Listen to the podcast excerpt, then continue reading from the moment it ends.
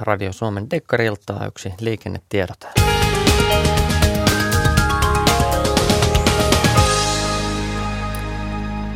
Tiellä 101 eli Kehä Ykkösellä Helsingissä Itäkeskuksen lähellä oli hetki vielä sitten onnettomuuspaikan pelastus- ja raivaustyöt käynnissä, mutta juuri tulleen liikennetiedotteen mukaan onnettomuuspaikan raivaustyö on ohi. Siis tiellä 101 Kehä Ykkösellä Helsingissä Itäkeskuksen lähellä onnettomuuspaikan raivaustyö on ohi ja liikenne sujuu normaalisti.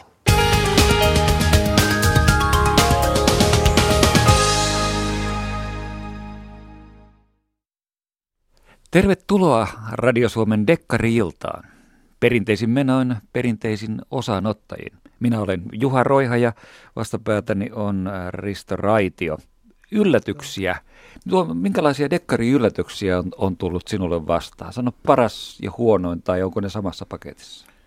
Ei ne ole samassa paketissa. Nyt ihan kun näitä on urakalla luettu jonkun verran, niin kotimaisesta syksystä ensikertalainen uusyrittäjä, nimimerkki, kirjailijan nimi Veera Vala, joka on itse asuu Italiassa ja myös kirjoittaa sieltä ja ihan kevyesti pärjää, jollei peräti päihitä Donna Leonin näissä Italia dekkariosastossa. Tai ainakin nykyisen Donna Leonin. Ainakin nykyisen. Mulla on ollut alusta asti Donnan kanssa vähän ongelmia.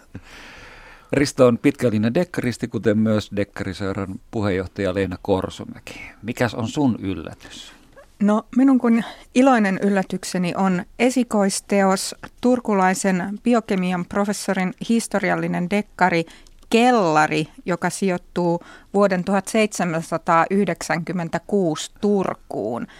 Kuulijat saattaa alkaa olla jo kyllästyneitä, kun minä aina jaksan pauhata näiden historiallisten dekkareiden puolesta, mutta tämä on kyllä sellainen, mihin kannattaa, kannattaa ehdottomasti ta- tarttua, että tämä on oikein, oikein hieno ki- kieli, uskottava ja luontavaa otet, ottaa huomioon tämän tapahtuman ajankohdan kielen käytön, että siellä puhutellaan kolmannessa persoonassa ja Ruotsi-Suomen historiaa tipotellaan sopivasti juoneen liittyen, ei mitenkään opettajamaisesti ja muutamia heittoja nykyaikaan, että kuinka Turun tautia on ollut jo 1700-luvun loppupuolella ja le- lehdistön valtaa. Että.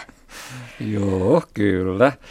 Se Turkuun päin vähän munkin yllätysajatukseni olisi se, että mut yllätti positiivisesti Jyrki Erran Kaunasin sivut, joka on myös tämmöistä niin kuin historiallista, vähän salaliittoteoriaan päin taipuvasta, mutta ei, ei, ei haittaavasti.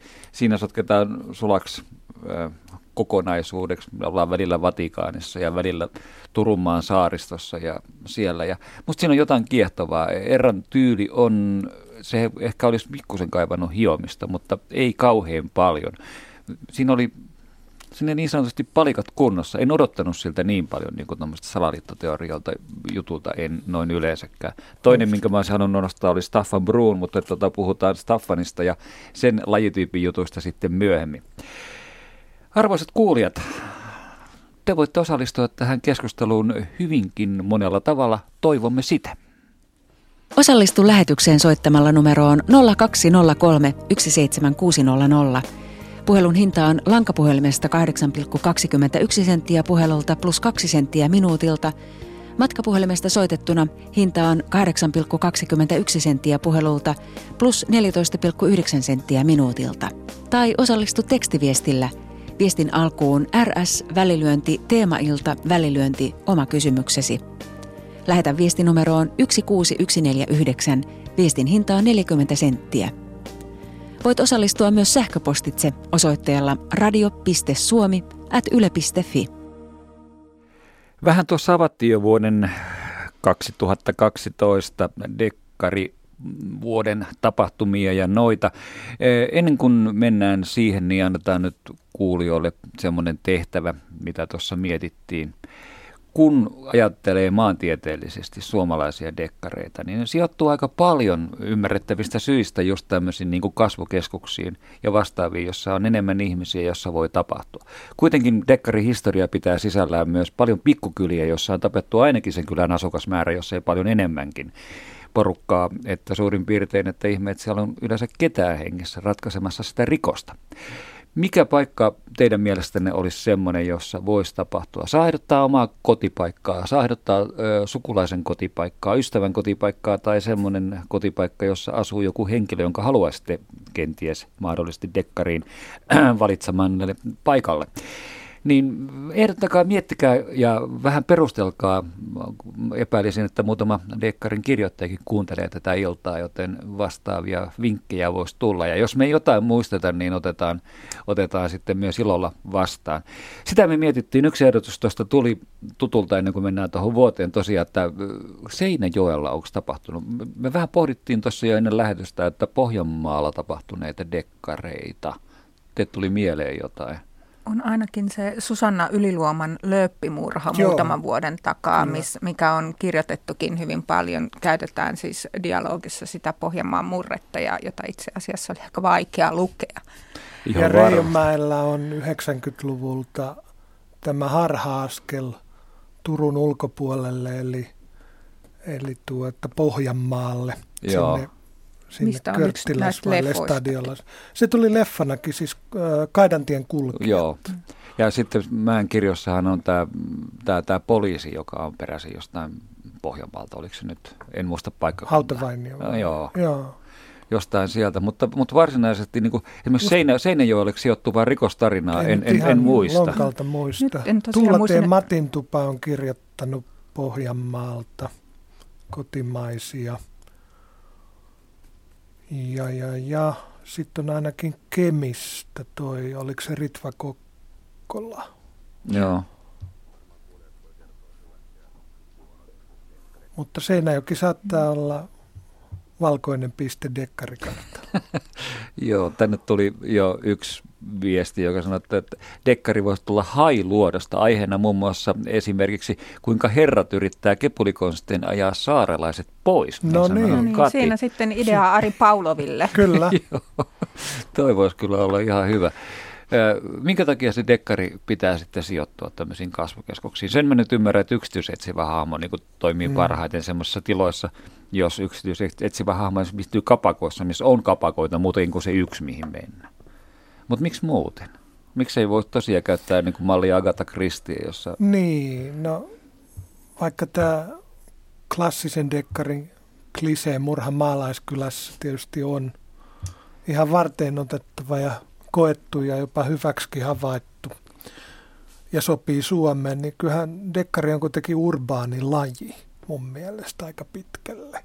Että kyllä se vaatii semmoisen tietyn, tietyn tota, poliksen, eli sen, että, että on tarpeeksi ihmisiä, on rikollisuutta vastaan on olemassa vastavoima, mm. eli järjestäytynyt poliisi, poliisilaitos, jotka kohta hävitetään tästäkin maasta, että sitten mennäänkin tähän maalaiskylän meininkiin. Ja tota, tämmöisiä nyt tuli mieleen, mutta kyllähän siis tuommoinen psykologinen jännäri tai, tai pikkukylä, pikkukaupunki, dekkari, niin kyllähän niitä on ollut pilvin pimein ihan vuosikymmenet. Mm.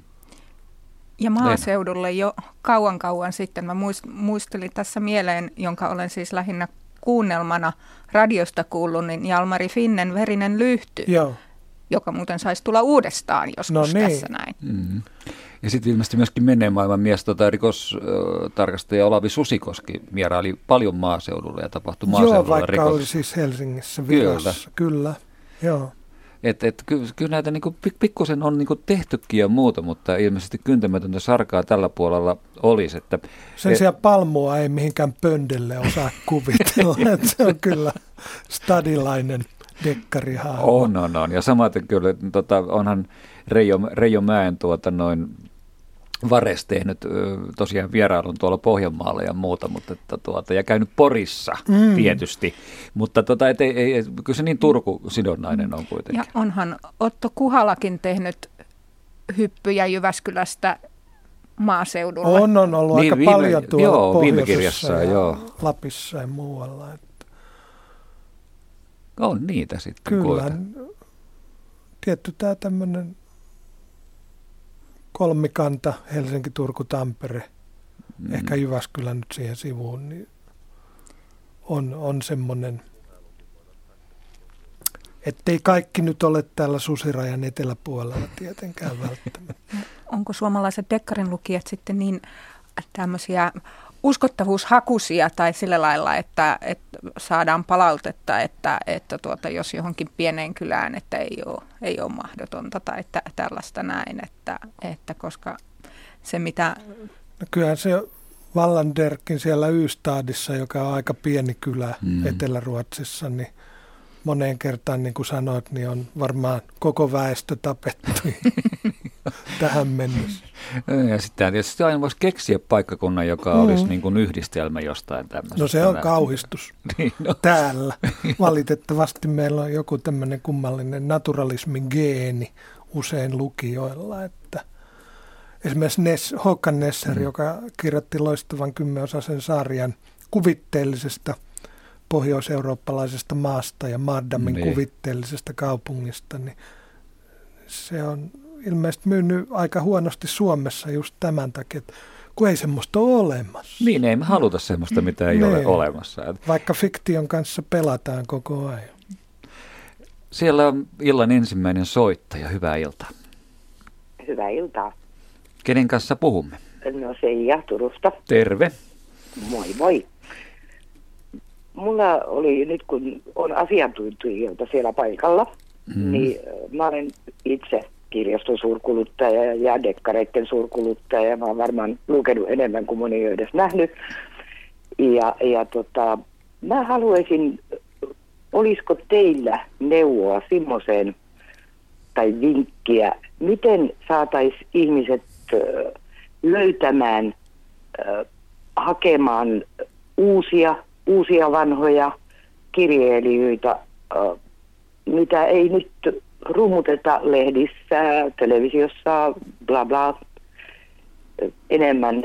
Sieltä saattaa nimittäin löytyä helmiä, koska mä olen itse kaivannut tässä vuosien varrella, niin nyt mulla on ollut kotimaisten dekkaristien vuosi menossa. Ja mä olen löytänyt sieltä ihan tämmöisiä mulle tuntemattomia ennestään Sano nyt ihmeessä yksi. Uh, esimerkiksi sellainen kuin Aira vai Airivuoristo. Airavuoristo. Airavuoristo. Kirjoittaa aivan ihanan sujuvasti, lämpimästi ja ihmis, niin kuin, ihmisläheisesti sillä, sillä tavalla, että tulee ihmiset tutuksi siinä, eikä alkuunsa ole liian paljon ihmisiä, mitä täytyy niin kuin ruveta miettimään, että kukahan tämä nyt sitten oli ja kuka tämä oli. Miten, miten sä löysit tämmöisen aerovaraston? Mä vaan otin äh, kirjan käteeni kirjastossa, no niin. vaikka toinen Ei. oli äh, ensinnäkin hyvännäköinen kansi. Ja nyt mä en muista sitä ensimmäistä äh, äh, kirjaa nimeltä, mutta sitten mä huomasin, että hetkinen, hän on kirjoittanut useammankin ja nyt mä olen o- lukenut ne kaikki. Oliko nämä vuoriston kirjat tuolla semmoisia, jotka tapahtuu pohjoisessa, Rovaniemellä Joo. siellä? Joo.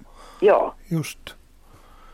Kyllä, löytöjä on kiva tehdä ja, ja soisi, että lukijat vähän ehkä tavallista rohkeammin tarttuisi uusiin tuntemattomiin nimiin. Ei siinä nyt kauan tuhrannut, jos sitten toteaa, että ei tämä ollutkaan mua varten. Joo, se on, se on totta, ja, mutta kaikki ei välttämättä ole aktiivisia. Et mikä olisi semmoinen, antakaa vinkki, mikä olisi semmoinen kanava, mikä olisi semmoinen konsti.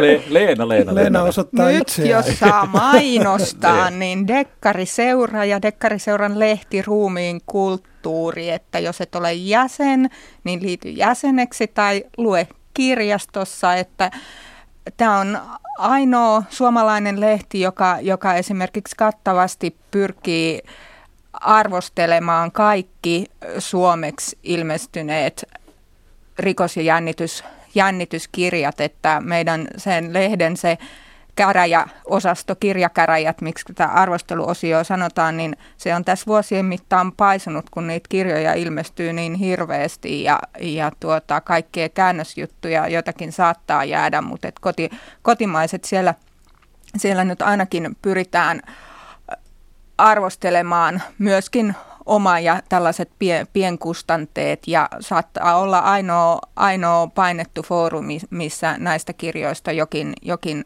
arvostelu esiintyy, että kyllähän sielläkin ne laatu ei, ei aina kaikissa niin kauhean ko- kova no, ole, mutta että jos joo. jostain uudelta paikkakunnalta esimerkiksi jotakin etsii, niin, niin tuota,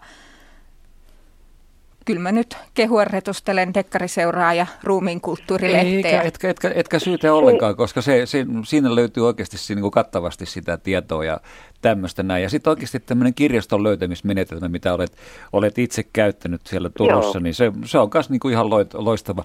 Menee siellä hyllyjen välissä ja katsoo dekkarihyllyä. Joo. Ja sitten Joo. vielä yksi nyt, kun eletään tätä IT-tekniikan kultaista aikaa, niin Tornion kaupungin kirjaston hoitaja pitää erinomaista dekkarinettiä, Kyllä. johon nyt jo varmaan toistakymmentä vuotta niin on, on ihan järjestelmällisesti listattu kaikki uutuudet. Niistä on vain pienet esittelyt, yleensä perustuen siihen, mitä kustantaja ilmoittaa, mutta sieltä, sieltä varsin kattavasti löytyy sekä kotimaiset että käännökset aina kevät- ja syksysesongin mukaan. Joo, tämä oli, oli sinänsä ihan hieno juttu, koska mä halusin nyt, kun kuuntelevat radiota ihmiset, jotka lukee yleensäkin, lukee sitten dekkareita tai mitä tahansa, kun mä itse olen niin innokas, että mä kyllä kaivan näitä uusia juttuja ja mä haluan niin kokeilla ja katsoa, mutta se, että tota, nämä ihmiset, ketkä ei jaksa olla niin kuin sillä tavalla aktiivisia, niin nämähän oli ihan loistavia oppaita nyt sitten. Joo, yritetään tota kautta ja jatka tutkivaa työtä, se on arvokasta. Ehdottomasti jatkan. Kiitos, hei hei. Kiitos paljon, hei hei. Voit osallistua lähetykseen soittamalla numeroon 0203 17600 tai lähettämällä tekstiviestin, jonka alkuun kirjoitat RS välilyönti teemailta välilyönti oma kysymyksesi. Lähetä viestinumeroon 16149. Voit osallistua myös sähköpostitse osoitteella radio.suomi Täällä on Mika Marttinen Espoosta lähettänyt kysymyksen, kun tuli mainittua tuo Mauri Sarjola. Että olen vanha dekkariharrastaja, mutta viime vuoden aikana vasta tutustunut Mauri Sarjolan tuotantoon ja iloisesti yllättynyt etenkin kielestä, ajankuvasta ja henkilökuvien rakentamisesta. Mitäs mieltä studion asiantuntijat ovat Sarjolan tuotannosta? jos mä aloitan itse, niin mä voisin sanoa sen, että tuota, mä oon lukenut niitä silloin joku olin aivan aivan äh, har, niin harjoitteleva dekkarilukija, eli kohtuullisen nuori ja pieni. Ja silloin ne vaikutti hyvältä. Nyt mä olen tutustunut uudestaan osaksi Mauri Sarjola seuran juttujen kautta ja niiden ihmisten kautta, jotka siinä on tekemisissä ja sitten myöskin, niin kuin, että miten nämä vaikutelmat pitää paikkaansa.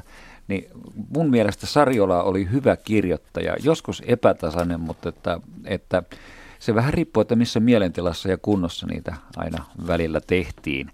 Mutta musta se on mainettaan parempi. Mitä mieltä olette te? Joo. Minun täytyy passata tämä kysymys, Aha. koska mä en ole lukenut vielä yhtään Mauri Sarjolan kirjaa. Sanoo Dekkariseuran puheen. Kyllä, kyllä, no, koska joo. hän ei silloin enää kirjoittanut, kun minä aloin niitä lukea. Okay. Ja mitä Risto sitten No mulla on vähän sama, sama, sama äijä meininki, että tota, Sarjola oli kotona semmoinen kirjahyllyn vakio Alistair McLeanin ohessa. Joo, ja ihan sama. Pari mä sieltä sitten aika nuorena nappasin varmaan jotain 70-luvun alun kirjoja. Enkä kauheasti silloin innostunut. Että kyllä mut niin kotimaisen dekkarin pariin sit sai muutamia vuosia myöhemmin niin eri nimet. Mutta olen sitten palannut niihin ja tai siis lukenut ensimmäistä kertaa myöhemmin ja ihan mieliksi osakseen suurimman osan. Et, et varsinkin se tota, 50-60-luku niin on ehkä sitä noin yleistäen niin, niin vahvempaa aikaa. Mm-hmm, niin on. No, mutta mut et, niitä kyllä, sieltä on löytynyt ihan mainioita opuksia ihan summan mutikassa. Tuotantohan on valtava, että siinä riittää läpikahlaamista, jos on viitseliäs. Että tota, sarjolla tietysti niin kuin dekkaria yleensäkin ei pidetty kauhean kummosessa kurssissa ennen kuin joskus 80-luvun puolivälin jälkeen mm-hmm. pikkusen. Ja silloinkin sitten oli selvästi havaittavissa, kun Dekkariseura oli uusi ja ihmeellinen yritys, että kyllä nämä vanhemmat alan harrastajat niin selvästi vähän piti maukkaa tämmöisenä, ää, miksi mä sanoisin, No, Va- sano... vahakabinetin jäsenenä. Niin, ja sitten tota... siinä, sit siinä tietysti kirjallisuuspiirissä oli se arveluttava piirre, että sarjalla oli selkeästi oikeistoa. Joo, ja sitten vielä se, että sarjalla aika paljon niin kuin val, vallit, oli vallitseva markkinoilla, että ei ollut kilpailua mm. juurikaan. Nimenomaan sanotaan silloin 50-luvun puolivälistä johonkin 60-luvun loppuun, niin sai, sai aika rauhassa mellastaa. Että ei ollut niin vaihtoehtoja myöskään. Joo, ihan, ihan, ihan totta. Ja sitten myöskin, siis Sarjolaa syytettiin nimenomaan nämä tietyt tahot, jotka hallitsivat suomalaista kirjallisuusmaailmaa, niin siinä oli vielä tämä kaupallisuuspuoli. Juu. Kun Sarjolassa siellä mainittiin tupakka- ja viinamerkkejä niin kuin nimeltä, siinä oli, ja automerkkejä, niin selkeää tuotesijoittelua, kapitalistia ja hyysäämistä semmoinen niin tota, se, oli, se, se, oli, se oli ihan kauheata ja sen takia niin tätä ennakkoluuloa. Ja sitten kun Sarjola meni kirjoittamaan vielä kolmannen valtakunnan kuningatar-nimisen kirjan, niin siinä oli sitten viimeinen naula siihen arkkuun, jossa, jossa ihminen leimatti.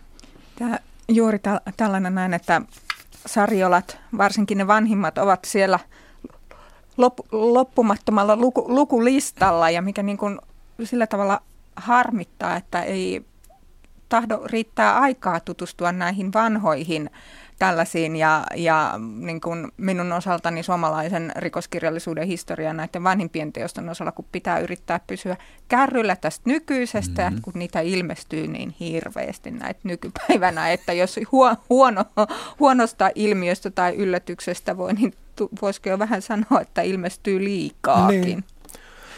Ja, ja jostain syystä tämä voi olla ihan vääristynyt kuva ja pelkästään mun omaa harhaisuuttani, mutta musta on alkanut tuntua, että ihmiset ei lue vanhoja kirjoja enää ollenkaan. Se ei voi olla pelkästään ajanpuutteesta kiinni, koska siellä on niin paljon hyvää kirjallisuutta, joka peittoaa 6-0 aika monta nykyyrittäjää.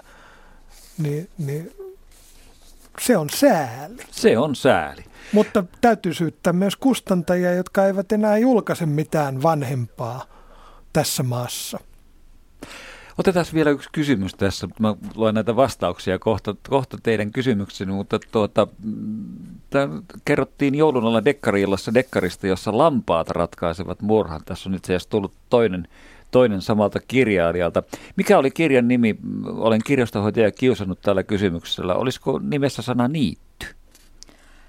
Kyseessä on saksalaisen Leonie Swannin murha laitumella, jos Aika nyt tarkkaan Aika muistan lähellä, sen, sen, sen nimen. Ja häneltä on myös suomennettu toinen itsenäinen jatko-osa, jonka nimi minulta on nyt hukassa. Okay. Siinä ne mat- lampaat mat- matkustaa la- tuonne Ranskaan. Joo, ne menee jollekin, ei luokkaretkelle, mutta vastaan. joo, joo muistan, muistan kanssa. Siinä on eri kääntäjä kuin tässä ensimmäisessä. Aha, että, tuota, noin. Sen jostain syystä tämmöinen mielikuva mulla on, ja se on tullut muistaakseni tämän vuoden puolella tämä jatko-osa. Mutta toivottavasti kuuntelit ja sait tuohon noin, että mes kiusaamaan sitä kirjastohoitajaa uudelleen, kyllä se sen kaivaa sieltä sulle esille. Sitten näitä ehdotuksia, mitä on tullut. Mm, onko kukaan kirjoittanut Dekkarin tapahtumia Ulvilaan? Täällä totuus on joskus taruakin ihmeellisempi sanoo. Ulvilalainen himolukija, Ulvila, ei tietoa, onko teillä, ei, ei tu, ei tu just mieleen. No, eli dekkari sijoittuisi vaikka Yllekselle juuri ennen pahinta sesonkia. Stressi painaa kaikkien niskaan ja tuntemattomia kasvuja alkaa tulvimaan laskettelukeskukseen. Ruotsin rajan läheisyys voisi tuoda jotain pientä lisää tälle kirjalle. DMD kirjoittaa näin. No eikö se ollut se Jim Thompsonin eka, se, oliko se lumienkeli? Niin se oli pohjoisessa, se oli jostain, joo. jostain Mutta se Norjan rajalla? paikasta. Ja si- Mutta en nyt muista, oliko Ylläs Pallas vai joku muu. Niin. Ja Tuomas Liuksen ö, viimevuotinen kirja, jonka nimiä en taaskaan muista, niin sielläkin ollaan yhdessä vaiheessa Lapissa. En tarkkaan muista taas myöskään sieltä paikka, Outi Pakkasella on yksi Lappiin sijoittuva 80-luvun kirja, josta on tullut Pokkari UP. Uh, mutta mm. enpä nyt muista nimeä, sen takia toi netti on tuossa. Joo, joo, katsotaan. joo.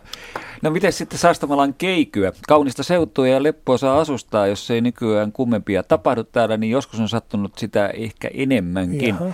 Ajattelin vaan, että kun peltolohkojen nimistä löytyy Kooman perä ja äh, murhaperko. Tänne vaan selvittelemään kauheudet, lupaan keittää kahvit, sanoo Helena. Murhaperko kuulostaa hyvältä. Se olisi kirjan nimenäkin jo aika hyvä. Niin. Muistan, että Vammalaan, eli nykyiseen Sastamalaan, niin. tai osa siitä on kirjoitettu yksi Mika Vehmer jotakin. Nyt on vähän muisti solut on ne harmaita, valkoisia tai mustia niin ru- ruosteessa, mutta, mutta tuota, tar- tarkistellaan noita nimiä vaikka, vaikka tuota tuossa merisäätauolla ja yritän taas koota sinne Dekkariseuran blogiin näitä kirjoilijoita ja kirjoja, mitä täällä mainitaan, niin Kuin sieltä siis voitte se käydä tarkitsemaan. nykyään on, kun siihenhän kuuluu siihen vaikka mitä. Hirveästi. Ainakin Köyliö, joka ei ole kaukana mielestäni, niin, niin, niin siellä tota, paitsi Lalli on huhkinut kirveen kanssa, niin toi Taavi Soininvaaran Marsalkan miekka, yksi Siinä episodi sijoittui sinne Köyliöön. Ja nyt tuossa Teemme Pertti just sanoi, että, tuota, että se lammaskirjan jatko-osa nimetään Ihmissuttaken pelkäisi. No niin, niin. hyvä. Miten tuommoinen nimi on päässyt unohtumaan? Seipä nokkela, ihan, joo. On, joo. Ja sitten tässä on ihan synopsiksi lähettänyt tota, noin Kemppaisen Jorma Hyrynsalmelta.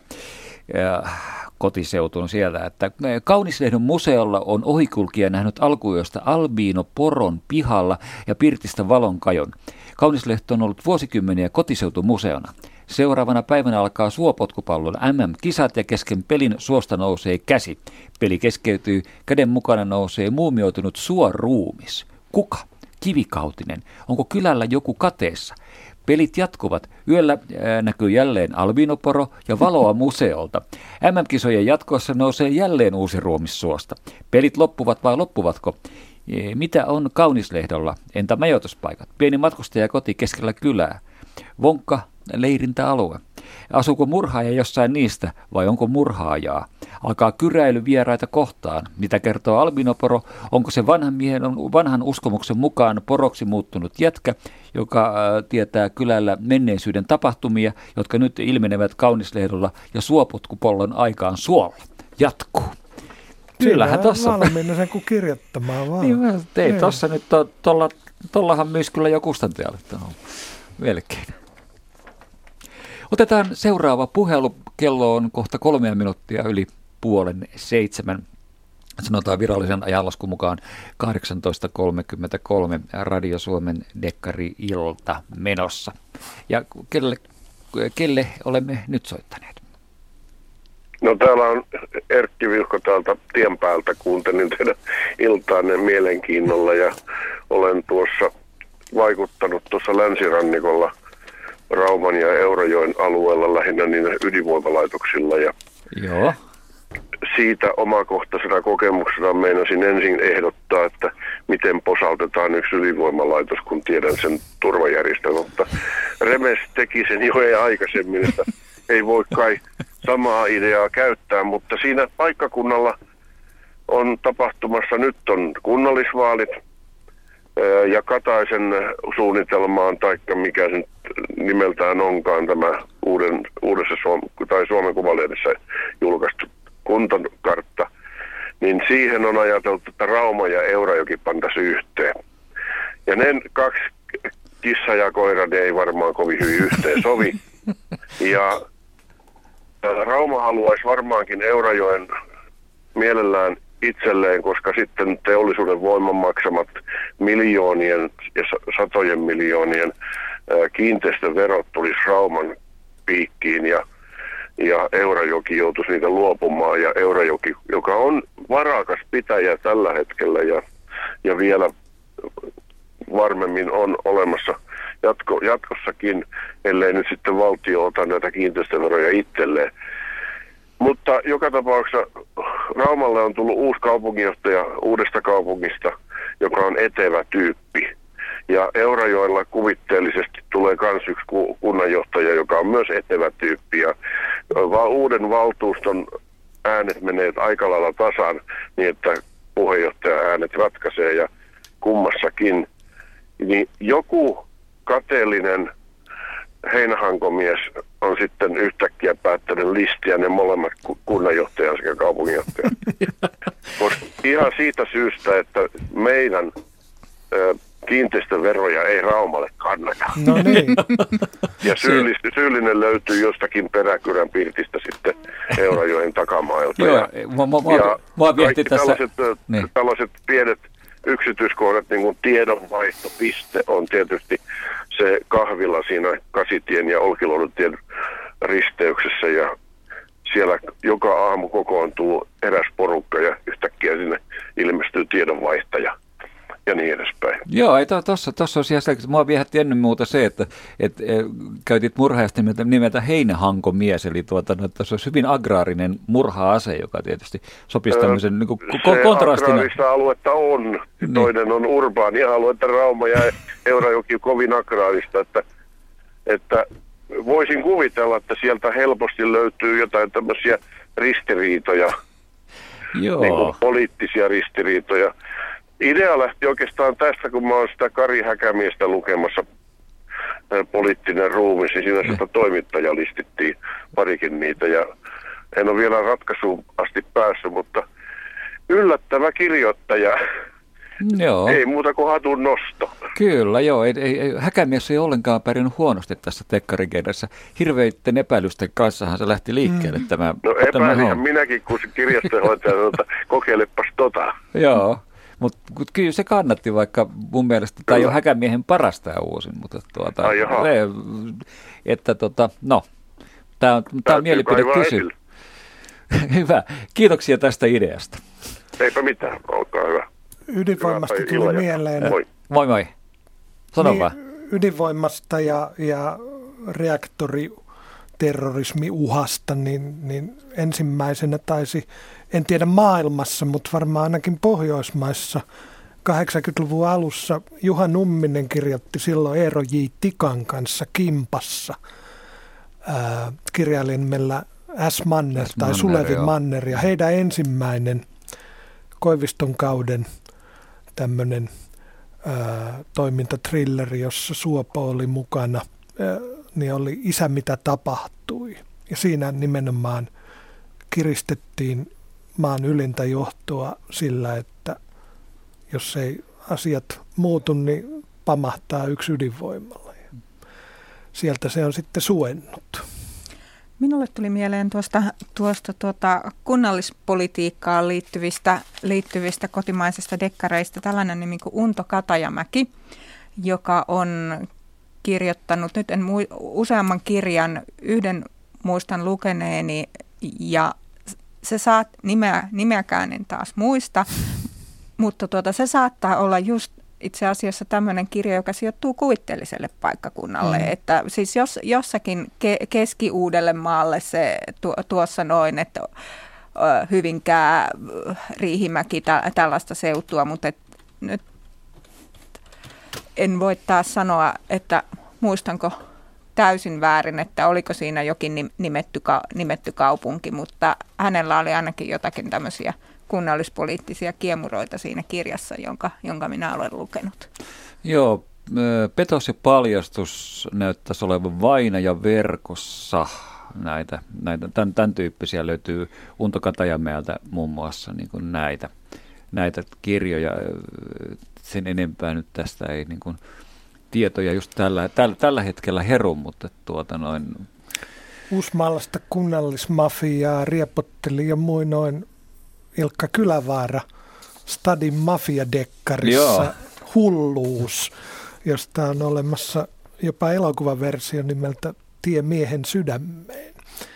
Ja siinä oltiin kovin järven päältä vaikuttavassa tuusulalaisessa pikkukaupungissa, johon sitten seikkaileva sankarireportteri tuli hämmentämään kuvioita. Ja sitten Timo Sandbergin Järvenpäähän sijoittuvilla Joo. kirjoilla on, on, ainakin jossakin on poli, tämmöistä kunnallispoliittista. Kyllä. Joo, Sandberg käyttää tuota kunnallispolitiikkaa ja siellä, siinä, siinä pelataan kyllä niin kuin Ja näin. olihan se Vareksen Porin keikkakin, niin nimenomaan siinähän oli kunna, Porin kunnallismafia taustalla. Joo, ja kyllä niissä Vareksen kirjoissa, Vareskirjoissa muissakin, että että se voi sijoittaa Turkuun jotakin mm. kirjaa, jos ei se tulisi tämmöinen tietynlainen kunnallispolitiikka niin kuin myöskin ilmi näissä kyseisissä teoksissa. Sitten täällä äh, Turkulainen kysyy, että äh, onko kukaan kajonnut moottoripyörä jengiin, kun se tuntuu olevan äh, lähes kaikessa toiminnassa mukana. Onko pelko liian suuri? Onko suomalaista moottoripyöräjengiä? No, Sipilä. Sipilä, Sipilä Jakki tuli mieleen. Jo. Prikaati. Niin. Ja sitten tuolla Markus Karpilla oli muutama vuosi sitten Lahdesta yksi dekkari, jossa oli myös sikäläisiä pärinäpoikia. Mm. Mm. Mitäs olisi Saimaan saaristo, jossa luonnonsuojelurikos yhdistyisi maakauppoihin, sanoo äh, tai ehdottaa Anneli Varkaudesta. Risto Isomäki hän on kirjoittanut näitä luonnonsuojeluaiheisia äh, seikkailu, tai miksi kirjaksi ne sanoo, toimintakirjoja jossa on, äh, siellä on, no ihan Saimaan saaristoa siellä ei, ei ole ollut. vähän ulkomaalta. Joo, ja ydinvoimaakin on Joo. siellä hyvinkin rankasti tuota, noin käsitelty ja muuta, mutta Saimaan saaristoa ei nyt tule ihan mieleen. Lappeenrantaan on kyllä on, yksi tämmöinen pien, juu, pien kust, Mat, Le, veli-Matti Lihavainen kirjoittanut kaksi, kaksi kirjaa. Mm-hmm. Sitten ehdotetaan, äh, mainion dekkaripaikkakunta olisi Myllykoski kun siellä on työpaikat paperiteollisuudessa lähteneet ja joku viisas työttömäksi jäänyt, voisi kiristää UPM pomon kuoleman uhalla ovamaan paperitehtaan uudestaan. Ja juoni onnistuu, se urhea kiristi ja päättää saattaa naapurikylää inkeroista samalla juonalla ja pakottaa Stura Enson ison pomon käynnistämään kaikki käyttämättömät paperikonet mahdollisuudet myös Inksassa. Että kyllä se tästä sitten lähti, sitten vielä tuo entinen työtön kiriste ei edes kiinni, vaan liike leviäisi muiden toimista ympäri Suomen. No, no niin. Olisiko tässä jopa arveluttavaa ehdotusta jonkun verran? No, niin tendenssi. tämän Taavi Soininvaaran, tämän nyt päättyneen neliosaisen sarjan, olisikohan toisessa osassa, niin liikutaan Kouvolan suunnalla jossakin tyhjentyneessä paperitehtaassa. Siis, niin se loppukohtaus tapahtuu siellä paperitehtaassa. Joo, niin olikin, aivan. Joo, muistan Joo. myös. Se on kiinnostava. Siis mä oon lukenut vain ne kaksi ekaa ja nythän tuli tosiaan tämä neljäs päätösosa, niin tota, se on semmoinen kvartetti, johon täytyy paneutua sitten, että lukee ne yhtä soittoa. Mm, joo, noin vuoden, vuoden välein, niin tuota, noin, mullakin se neljäsosa odottaa edelleen lukemista, joo. vaikka on tuolla noin. Että, että olemme kykenemättömiä lausumaan sitä, että mihin, mihin suuntaan tämä on sitten niin kuin päätynyt. Mutta mehän voidaan antaa tämmöisiä tärppejä fiilispohjalta, vaikka ei olla vielä luettu.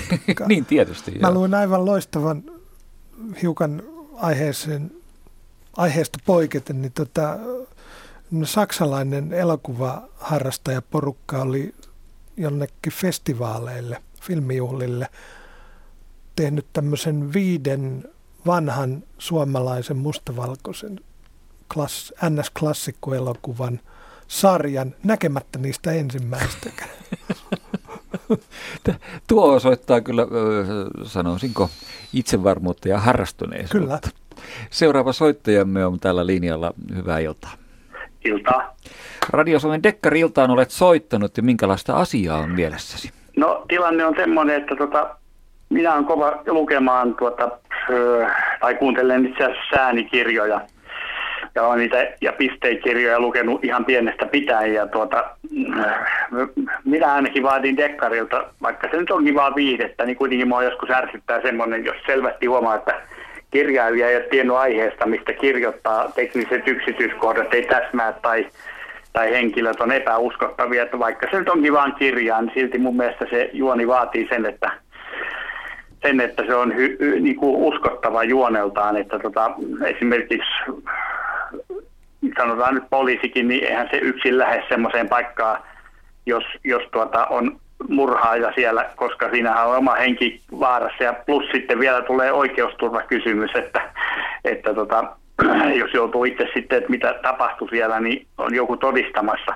Ja plus sitten se, että tota, vaikka se nyt onkin vain kirja, niin kyllä se juone pitää olla uskottava. Tota viime, mä luin tässä nyt tämmöisen Eija Piekkarin kylmä kättely, siitä en tykännyt enkä tykännyt äh, sitten esimerkiksi Tapani Vakken kaikista kirjoista, en ole tykännyt. No mitä sä, tykkä, mitä, mitä sä tykkäsit Bakken uudesta tästä, mikä oli taas tänne sotatanterille sijoittuva? Tapani Bakken Joo, mä muut... niitä pari lukenut. Niissä on ollut tää, nämä se tehtitoimittajat, ne, se Ossi ja niin edelleen. Muistan Joo. sen kyllä. Mä oon niitä pari lukenut. Ne on ollut aika hyviä. Ne on, ne on parempia kuin nämä itse, itse jännärit sieltä Hämeenlinnasta. Ne on mun mielestä parempia. Niissä niin se on niin kuin ajan kuva ja siinä on vähän silleen, niin kuin siinä on kekkoset ja muut, niin se olisi voinut olla näin. Se, se, se on totta. Joo. Ennen kuin, ennen kuin jatkat, niin tässä kun sanoit kerran Tapani Baggen, niin käytetään nyt tilaisuutta hyväksi. Tapani Bagge täyttää, vuotta, täyttää tänään 50 vuotta. Kyllä. Hei, Bagge, onnea. Paljon onnea, onnea. ja kestävyyttä näppäimistön ääressä. Kyllä. Joo, Joo ole hyvä ja jatka. Anteeksi, että niin, Tota, sitten esimerkiksi nyt mä luin tämän Johanna Tuomalan kirjan yhden, missä oli, oli tästä Lohjalta, siinä on tämä Noora Nurkka, se poliisinainen, niin tota, se oli aika hyvä kirja. Tosin musta sitten se loppuratkaisu ei ollut ihan jotenkin, mä en siitä tykännyt, mutta se nyt on toinen juttu, että oli se aika hyvin kuitenkin, ei se mikään huono kirja ollut.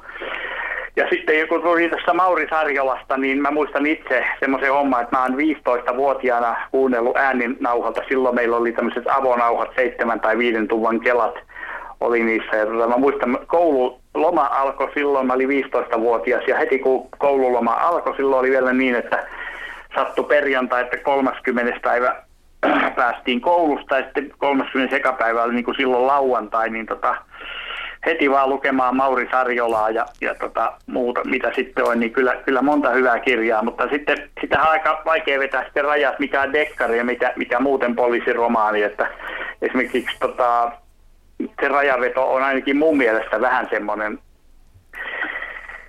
että to, mä en tykkää semmoisesta, todella niin se uskottavuus siinä pitää olla ja sitten esimerkiksi jostain Akata Kristiästä, näin tämmöisestä vähän englantilais-yläluokkahommasta, niin en mä niistäkään tykännyt. Esimerkiksi ensimmäinen Akata, minkä mä pisteellä luin 16-vuotiaana, niin se oli tämä kymmenen pientä neekeripoikaa.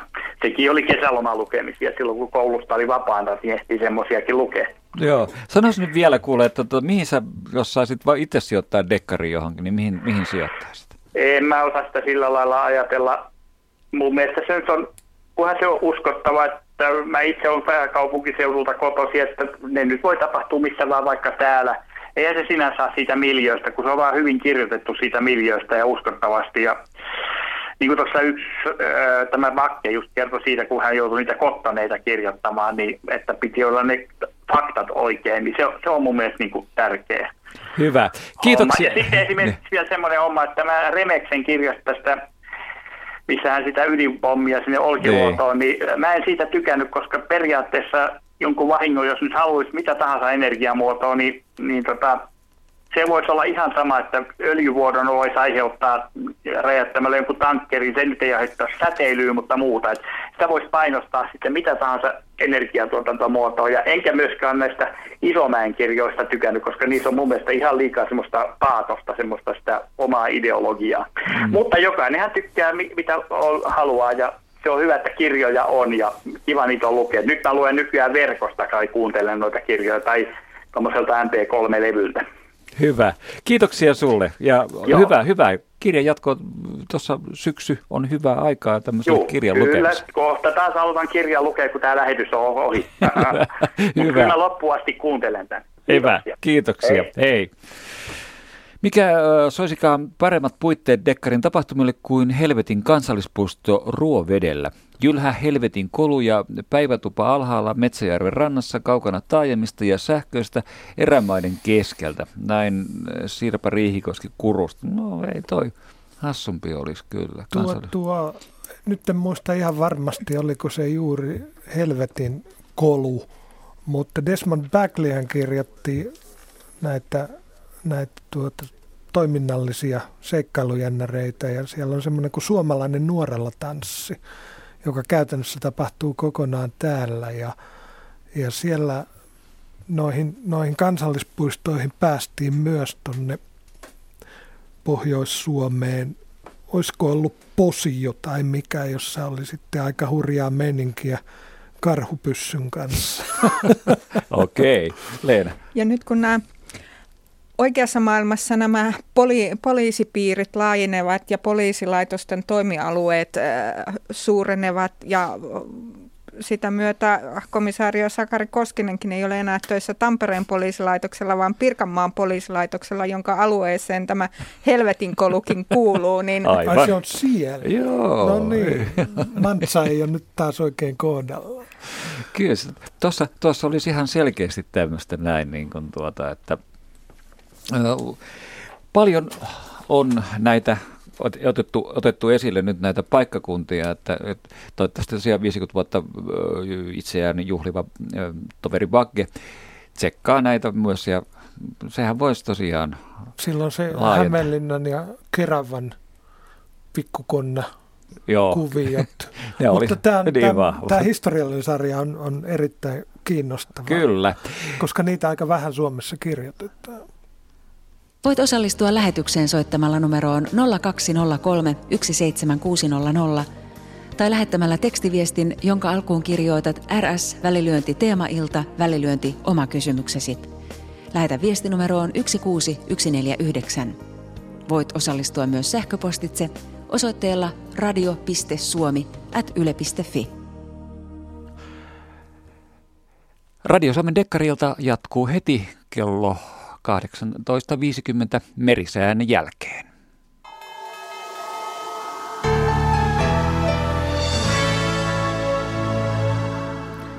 Säätiedotus merenkulkijoille alkaa huomautuksella veneilijöille. Pohjanlahti etelän ja lounaan välistä tuulta 11 metriä sekunnissa. Siis huomautus veneilijöille Pohjanlahti etelän ja lounaan välistä tuulta 11 metriä sekunnissa. Laaja matalapaineen alue ulottuu Pohjois-Atlantilta Suomeen. Suomessa vallitsee lounaanpuoleinen ilmavirtaus. Odotettavissa huomisiltaan asti Suomenlahti etelän ja lounaan välistä tuulta 3-7 metriä sekunnissa. Paikoin utua päivällä enimmäkseen hyvä näkyvyys. Pohjois-Itämeri, Ahvenanmeri ja Saaristomeri heikkenevää etelän ja lounaan välistä tuulta yöstä alkaen 4-8 metriä sekunnissa – Paikoin utua päivällä enimmäkseen hyvä näkyvyys. Pohjanlahti etelän ja lounaan välistä tuulta 7-11 metriä sekunnissa. Yöllä tuuli heikkenee aamusta alkaen 5-9 metriä sekunnissa. Aluksi paikoin sadetta ja utua, päivällä enimmäkseen hyvä näkyvyys. Saimaa etelän puolesta tuulta 2-6 metriä sekunnissa, paikoin sadekuuroja ja utua. Odotettavissa keskiviikkoillasta torstai-iltaan Suomenlahti etelän puolesta tuulta alle 14 metriä sekunnissa. Pohjois-Itämeri etelän ja lounaan välistä tuulta kovan tuulen todennäköisyys 30 prosenttia. Ahvenanmeri, Saaristomeri, Selkämeri ja Merenkurkku etelän ja kaakon välistä tuulta kovan tuulen todennäköisyys 30 prosenttia. Perämeri etelän ja kaakon välistä tuulta alle 14 metriä sekunnissa. Säärannikko asemalla tänään kello 18 Haapasaaressa plus 14 astetta lämmintä. Siellä etelä tuulta 6 metriä sekunnissa, melko selkeä ja näkyvyys 30 kilometriä. Kotka Rankki plus 13, etelä 4. Orrengrund plus 13, etelä lounas 4.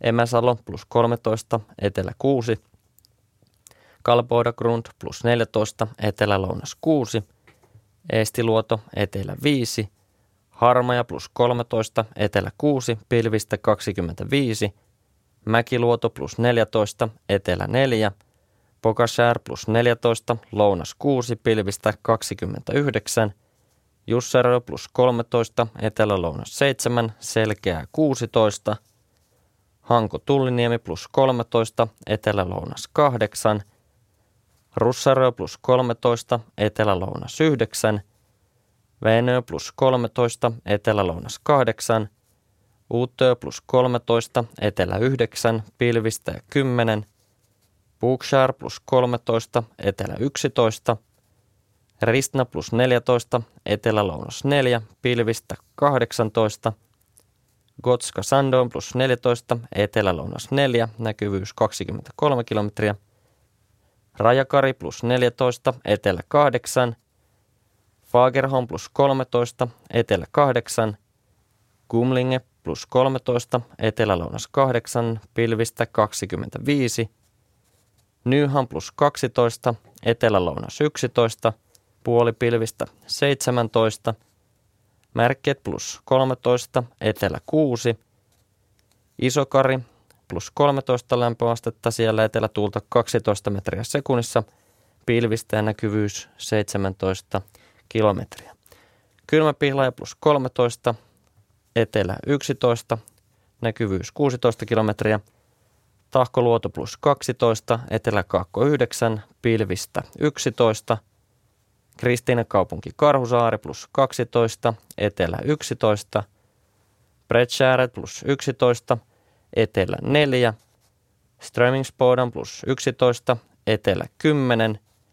Valassaaret plus 11, etelä 6. Kallan plus 12, etelä-lounas 7. Tankkar plus 12, etelä-lounas 6. Selkeää 40. Ulkokalla plus 11, lounas 9. Nahkiainen plus 11, lounas 8.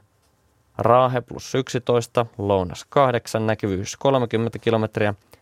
Oulu Vihreäsaari plus 11, etelä 6, 27.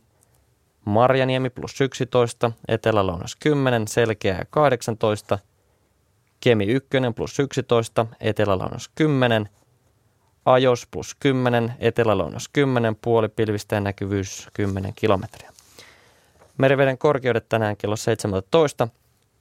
Kemissä plus 46 senttimetriä, Oulu plus 43, Raahe plus 40, Pietarsaari plus 36, Vaasa plus 29, Kaskinen plus 32, Mäntyluoto plus 27, Rauma plus 26, Turku plus 18, Föglö plus 19, Hanko plus 15, Helsinki plus 12 ja Hamina plus 13 senttimetriä. Ja alkon korkeus tänään kello 16 Pohjois-Itämerellä oli puolitoista metriä.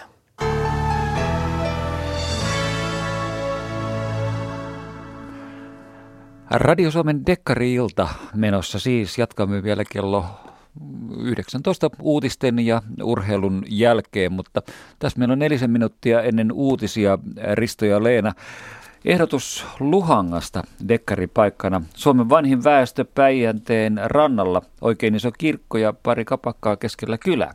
Tämä Suomen vanhin väestö kiihottas Suomen perinnettä on käytetty tämmöisissä fantasiadekkareissa jonkun verran hyväksi. Tämä, oliko se nyt Markus Karppi, joka kirjoitti? Ei, ei kun siis toi Väinämöisen vyö.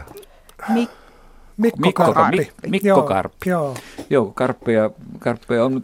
Ja muuta, mutta tässähän olisi, jos haluaisi näitä tämmöisiä Stonehenge, äh, Da Vinci-systeemejä rakentaa, niin Suomessahan olisi kyllä aineesta tuon kalevalaisen perinnön pohjalta. Taavi Soininvaarallahan oli se Marsalka, Oliko se Marsalkan miekka, joo. missä mentiin siellä äh, Rapolan linnavuorella? Ja... Mm. Joo, haettiin itärajan takaa sitä Siinä oli näitä ja aineksia ihan hyvin käytetty. Sitten oli, oliko se Harri Haavik, Haatikko, joka kirjoitti Tampereelta semmoista yksityisetsivä sarjaa, niitä tuli kai kolme tuossa 2000-luvun alussa. Ja se viimeinen oli tämmöinen myyttinen matka ikään kuin Tuonelan virtaa pitkin.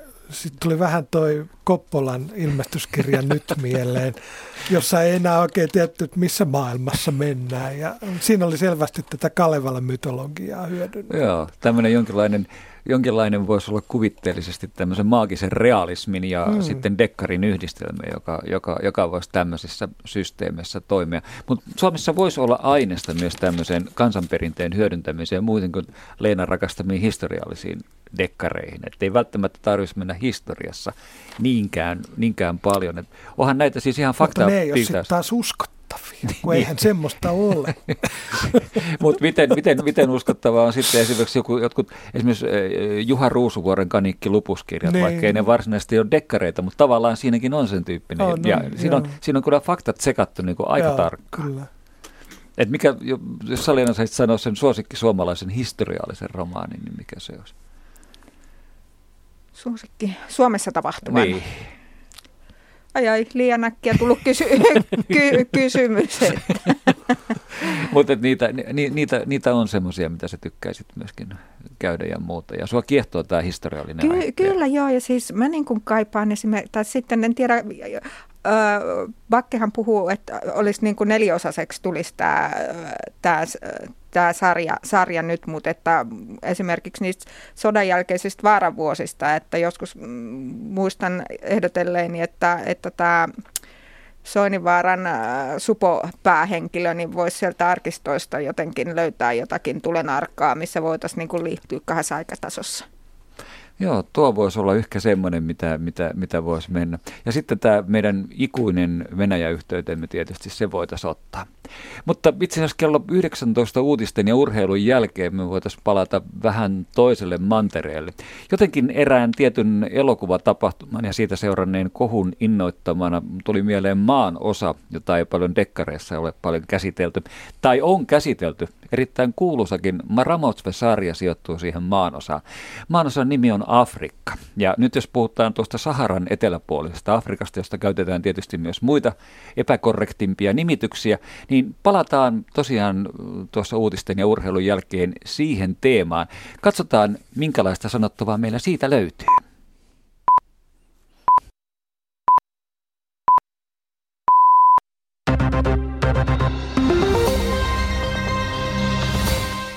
Suomalaisasiantuntijat tyrmäävät venäläisten syytteet rasismista lasten huostaanottotapauksissa. Venäjän ulkoministeriön mukaan suomalaisviranomaiset käyttävät toistuvasti kovia otteita Suomessa asuvia venäläisperheitä kohtaan. Syytös perustuu neljän venäläislapsen huostaanottoon viime kuun alussa Vantaalla. Suomalaisviranomaiset vakuuttavat, että kaikkia kohdellaan lain mukaan yhdenvertaisesti. Lastin käsittelylaitteita valmistava Cargotec aloittaa YT-neuvottelut.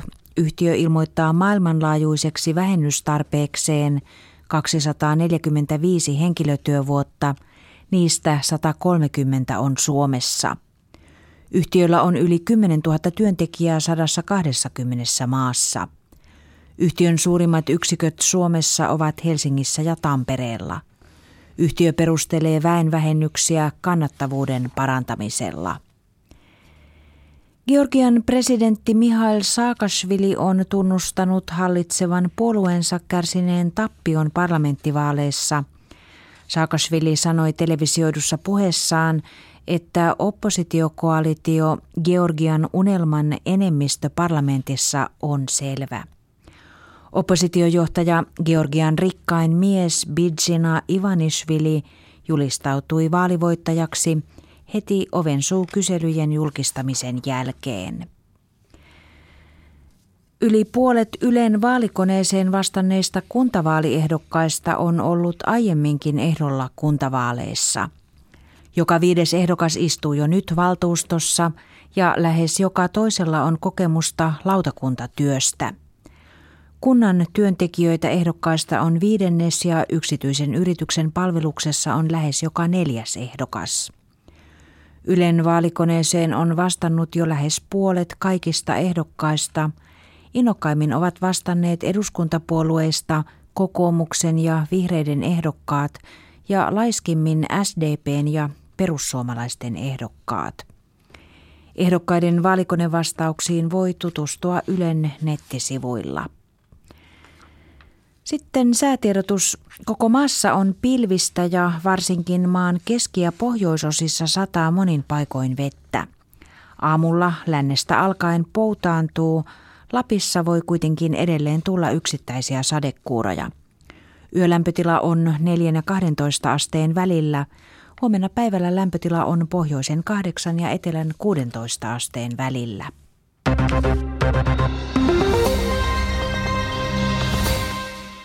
Vuoro on Urheiluradio ja Maija Kautto.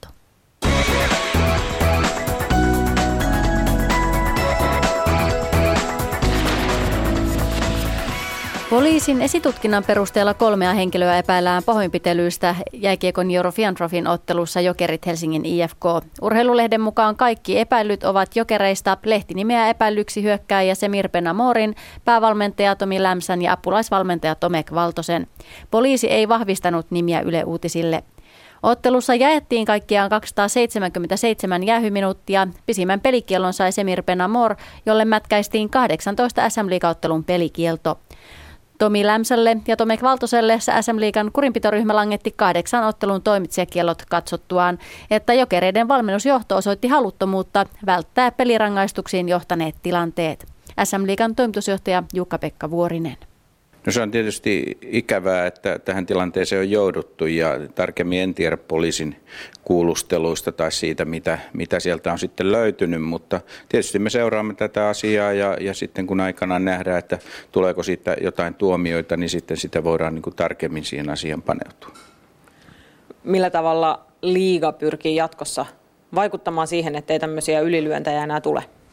No joo, niitä ei todellakaan saa enää tulla ja me ollaan nyt tuota näitä asioita jo kesästä lähtien harkittu, millä tavalla me puututaan näihin asioihin rangaistusten muodossa ja sitä linjausta on tässä nyt syksyn aikana tehty ja tietysti tämä asia sitten tuli vielä päälle, joka nyt on ääri, ääriesimerkki näistä kaikesta, mutta meidän on pakko kiristää skaalaa ja löydettävä siihen niin kuin laajempi skaala näihin rangaistuksiin ja sitä kautta mä uskon, että se viesti muutenkin on mennyt nyt kaikille toimijoille jo tämän yksittäisen prosessin osalta. Haastattelijana oli Petra Manner. Jääkiekon SM-liigassa Helsingin IFK kohtaa tänään Tapparan ja Jokerit on kärppien vieraana. Sarjakärki Jyp kohtaa vieraskaukalossa HPK. Jyp puolustaja Kalle Koskinen pelaa tänään uransa kuudennen sadannen ottelun SM-liigassa. Kierroksen muut ottelut ovat Ilves Saipa ja Ässät Pelikans. Tässä vaiheessa iltaa pelit ovat tilanteessa HFK Tappara 0-0. HPK Jyp 1-0, Ilves Saipa 2-3, Kärpät Jokerit 0-0 ja Ässät Pelikans 3-1. Kärpät Jokerit ja HFK Tappara peli on erätauolla ja muista otteluista ensimmäistä erää on vielä hieman jäljellä. Kansainvälinen jääkiekkoliitto on päättänyt, että pelaajasiirtojen takaraja siirretään tammikuun lopusta helmikuun 15. päivään. Tämä tarkoittaa, että siirtoja voidaan tehdä vielä viimeisen kansainvälisten pelien sarjatauon jälkeen. Mestis kuitenkin tiedotti, että kotimaiset sarjat eivät ota uutta aikarajaa käyttöön vielä tällä kaudella. Jääkeikkoliitto ei myöskään salli sen alaisten seurojen värväävän pelaajia enää tammikuun viimeisen päivän jälkeen. SM Liika ei ole tehnyt asiasta omaa päätöstään. Ja Radio Suomen dekkarilta, kun kello on 6 minuuttia yli 19, 19.06. Juha Roiha, Risto Raitio ja Leena Korsomäki, teidän nöyrimmät palvelijanne, vastaamme kysymyksiin, mahdollistamme uusia kysymyksiä ja ennen kaikkea kaipaamme teitä. Osallistu lähetykseen soittamalla numeroon 0203 17600 Puhelun hinta on lankapuhelimesta 8,21 senttiä puhelulta plus 2 senttiä minuutilta. Matkapuhelimesta soitettuna hinta on 8,21 senttiä puhelulta plus 14,9 senttiä minuutilta. Tai osallistu tekstiviestillä. Viestin alkuun RS välilyönti teemailta välilyönti oma kysymyksesi. Lähetä viestinumeroon 16149. Viestin hinta on 40 senttiä. Voit osallistua myös sähköpostitse osoitteella radio.suomi at yle.fi. Ja kuten lupasin tuossa teille, jotka olitte kuulolla jo ennen kello 19 uutisia ja urheilua, niin palaamme aiheeseen nimeltä Afrikka. Onko Afrikka unohdettu maanosa? Me, jotka dekkareita harrastamme ja luemme ja katsomme televisiosta, niin isolla rahalla tehty Ramotsve-sarja on herättänyt monenkin huomiota ja vienyt sinne. Kirjailija Alexander McCall Smith kävi Suomessa, mitä tästä nyt on aikaa, on varmaan nelisen vuotta mm. tai jotain sitä luokkaa. Tapasin hänet ja vissiin Ristokin tapasi, oletko, olitko silloin? En sillä kertaa, mutta on tavannut jossain tuolla maailmalla joskus Joo. vähän aikaisemmin. No, semmoinen oikein mukava brittiläinen. Scotti. Scotti, anteeksi, Scotti, Scotti Gentleman Anyway, joka, joka puhuu sivistyneesti ja tietää ja kirjoittaa, kirjoittaa näitä kirjoja, mutta löytyykö Afrikasta paljon omaa dekkarikirjallisuutta? Kieltämättä tämä tietysti tämän Mannerheim-kohun jälkeen, että kun me mennään sinne ja viedään meidän fiktio tai todellisuutta sinne ja halutaan fiktiota takaisin, niin, niin Suomessahan on vissi yksi esimerkki niin toisinpäin, että on tehty käänteiset Mannerheimit. Puhun nyt Veksi Korhosesta. Niin, Veksi Korhonen, joka on vaiennut aivan liian pitkään dekkaririntamalla. Hänellähän oli tämä Kari Salosarja Joo. Tampereelle ja sinne ympäristöön sijoittuva. Niin hän oli sitten ollut pitempään Afrikassa, Keniassa nimenomaan. Ja tota, osittain näihin varsin hurjiin kokemuksiinsa perustuen niin julkaisi pitkästä aikaa aika tuhdin.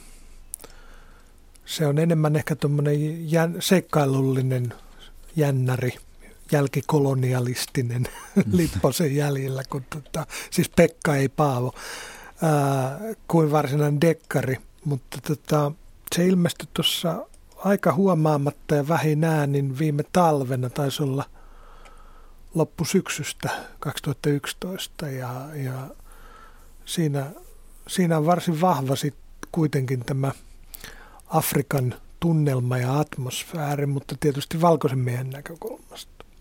Nopeasti kun miettii, niin jos ajattelee niitä maita, mistä dekkareita Afrikan, tai sanotaan Sahara eteläpuolisesta Afrikasta olisi voinut tulla. Etelä-Afrikka, siis vanha Etelä-Afrikka, olisi tietysti ollut sellaista aluetta, missä on brittiläinen dekkariperinne, mutta sekin olisi niinku tavallaan valkoisten kirjoittamaa tavaraa. Joo. Mutta sieltä on kyllä tullut. No siellä on, siellä on tota James McClure jota ei ole suomennettu. Hän on britti, mutta ilmeisesti asui siellä aika pitkään. Kirjoitti tämmöisestä, oliko ne nyt sitten Cape Townin vai Kapkaupungin vai Johannesburgin poliisista. Ää, parivaljakko musta-valkoinen tutkija. Joo. Ja sitten tota,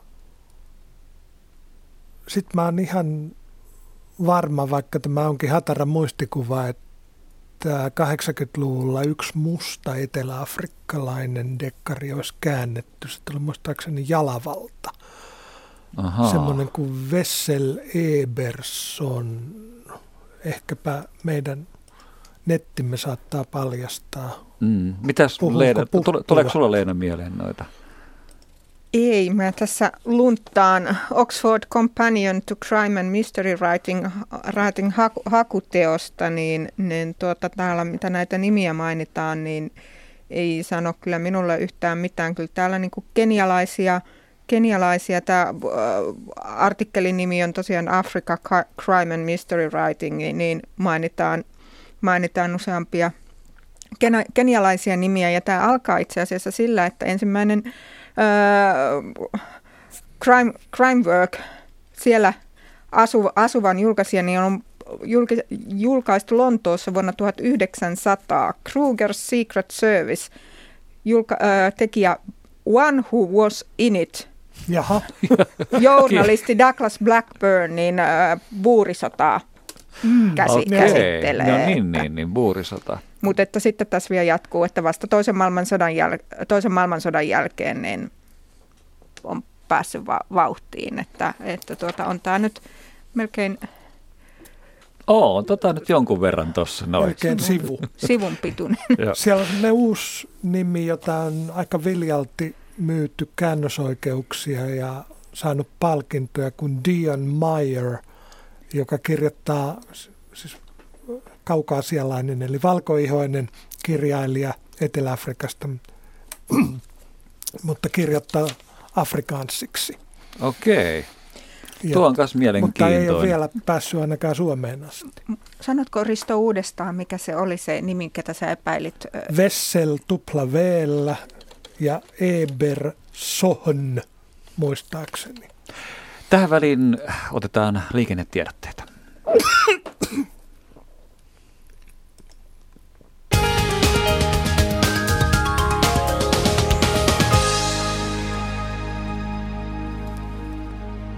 Liikennetiedote. Tie 12 Tampere. Onnettomuuspaikan pelastus- ja raivaustyöt käynnissä. Tie 12 Tampere. Välillä Rauma-Tampere. Tarkempi paikka Paasikiventien Vaitinan Orentien liittymä. Onnettomuuspaikan pelastus- ja raivaustyöt käynnissä. Liikenne ruuhkautuu ja haittaa Tampereen suuntaan ajattaessa. Ja vielä toinen liikennetiedotte tilanne ohi tiellä 11825 Pukkila Orimattila. Siellä veden vuoksi suljettuna ollut tie on avattu liikenteelle. Tämä siis oli tie 11825 Pukkila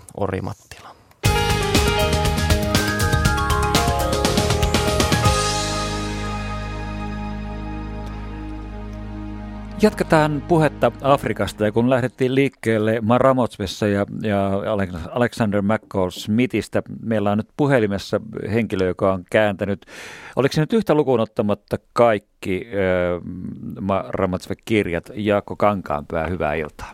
No, hyvää iltaa. Joo. Minkälainen urakka on ollut kääntää Afrikasta kertovaa dekkaria, jonka on kirjoittanut skottilainen herrasmies? No se on ollut todella, mitä mä niitä käänsin kymmenkunta kappaletta, niin todella mieluisa urakka, mutta sanoa, että ne on, ne on mukavia kirjoja ja oikein ystävällisiä, ystävällisiä myöskin kyllä kääntäjällä. Tai oli, olivat ne, mitä mä niitä tein. Oliko tämä ensin... viimeinen, niin, niin. Tämä viimeinen, viimeinen ilmestynyt ei ole mun kääntämä enää, nyt, nyt ne on toisessa käsissä. Oliko tämä ensimmäinen sukellus sulla yleensä semmoiseen maailmaan, jossa, jossa esiintyy afrikkalainen yhteiskunta? Kyllä se varmaankin oli, kun mä muistelin sinne taaksepäin, joo, että tämähän niin tuli, tuli mulle käsikirjoituksena muiden joukossa, joukossa tota eteen joskus vuosikausia sitten ja, ja tota, oli kyllä mielenkiintoinen työ alusta lähtien, täytyy sanoa. Ensi, ensimmäinen kosketus afrikkalaisen Afrikasta, Afrikasta kertovan kirjallisuuteen ja, ja Botswanan valtioon ja tämmöisiä asioihin kyllä joo.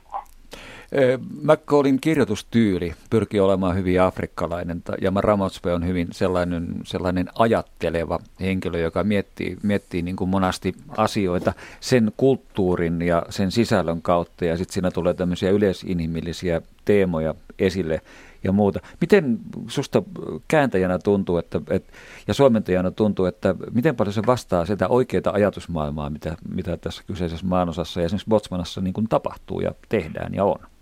No, kyllä mä oon aika huonosta arvioimaan kyllä, koska ei mulla niin Botswanaan sen kummempaa kosketuskohtaa ole, en ole koskaan käynyt enkä, enkä tunne ketään sieltä päin maailmaa. Ja, ja kyllähän tämä niin on vähän, siis mä oon sitä mieltä, että se on niin kuin sellaista vähän niin kuin nostalgisoivaa ja ihannoivaa, ihannoivaa tuota, tekstiä. Mä muistan joku, joku tota, arvostelija sanoi joskus, että sehän on selvästi kotiseutukirjallisuutta mä en muista, oliko se, että ollut Risto vai, vai joku, joku muu, mutta tota, niin niinhän se on itse asiassa. Että se on semmoista, semmoista niin kuin, kun hän, hän on syntynyt muistaakseni Zimbabwessa, toi Smith, niin se kertoo tämmöisistä niin kuin idealisoiden tästä vanhasta, vanhasta kotimaastaan ja niistä. Että se on tämmöisiä niin kuin, mä en menisi hirveitä tota niin, totuuksia laukumaan Botswanasta pelkästään mä Smithin kirjan perusteella kyllä, mutta tota, mutta en, en tosiaan tiedä, mutta ne on vähän semmoisia botswanalaisia ajatuksia kuin mun mielestä. Joo, vähän, että voisi mennä Nortamon kanssa samalle linjoille. Niin, just näin. Joudutko sä jossain siinä työssä niin kuin tämmöiseen, että tuli semmoista niin kuin tavallaan outoa sanastoa, outoja käsitteitä, joita joudut vähän no, tarkemmin tutkimaan. Vähän joo, että tuossa oli muutamia semmoisia ja sellaisia tiettyjä jotain sosiaalisia tämmöisiä tapoja ja muita, mutta tota, kuitenkin se on niin kuin, tavallaan se on kirjoitettu, kirjoitettu niin länsimaisille lukijoille, niin, niin tavallaan asiat on hyvin pitkälle kuitenkin selitetty. Ja sitten ne, mitä ei ole kerrottu, niin kyllähän nykyään nettilähteistä ja muista, niin pystyy kaivamaan asioita esille aika, aika suht vaikuttavasti. Että se niin kuin ei ollut semmoinen ongelma. Tuleeko sinulla Jaakko Kankaanpää mieleen, kun me tuossa kartoitettiin afrikkalaista dekkaria, jonka olisi kirjoittanut niin, niin sanotut natiivit, eli paikallinen väestö? No mulla kyllä ei tuu, mutta toi tunte, tuntemukseni siltä alta sieltä päin on varsin heikko. Että onhan siis, se dekkariperinnehän on niin tämmöinen peri, peri-eurooppalainen asia kyllä. Että se on sitten kaikki, mitä siellä on, niin on, on varmaankin on tuo, tuontitavaraa ja tällaista. tällaista tota, niin. Mutta mut ei, ei tule ikävä kyllä mieleen.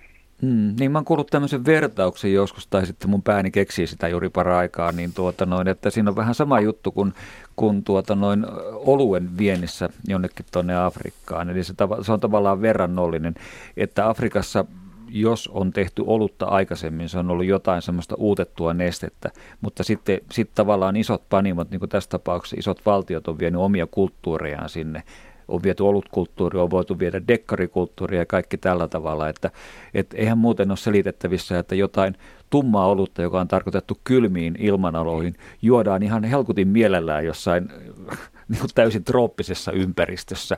Ja vastaavalla tavalla niin kuin semmoinen tietyn dekkarin perinnän niin kuin kerrontaperinne, joka on syntynyt Englannissa tietyllä lailla, niin, niin samantyyppisiä juttuja saattaisi löytyä siltä ilmanalalta.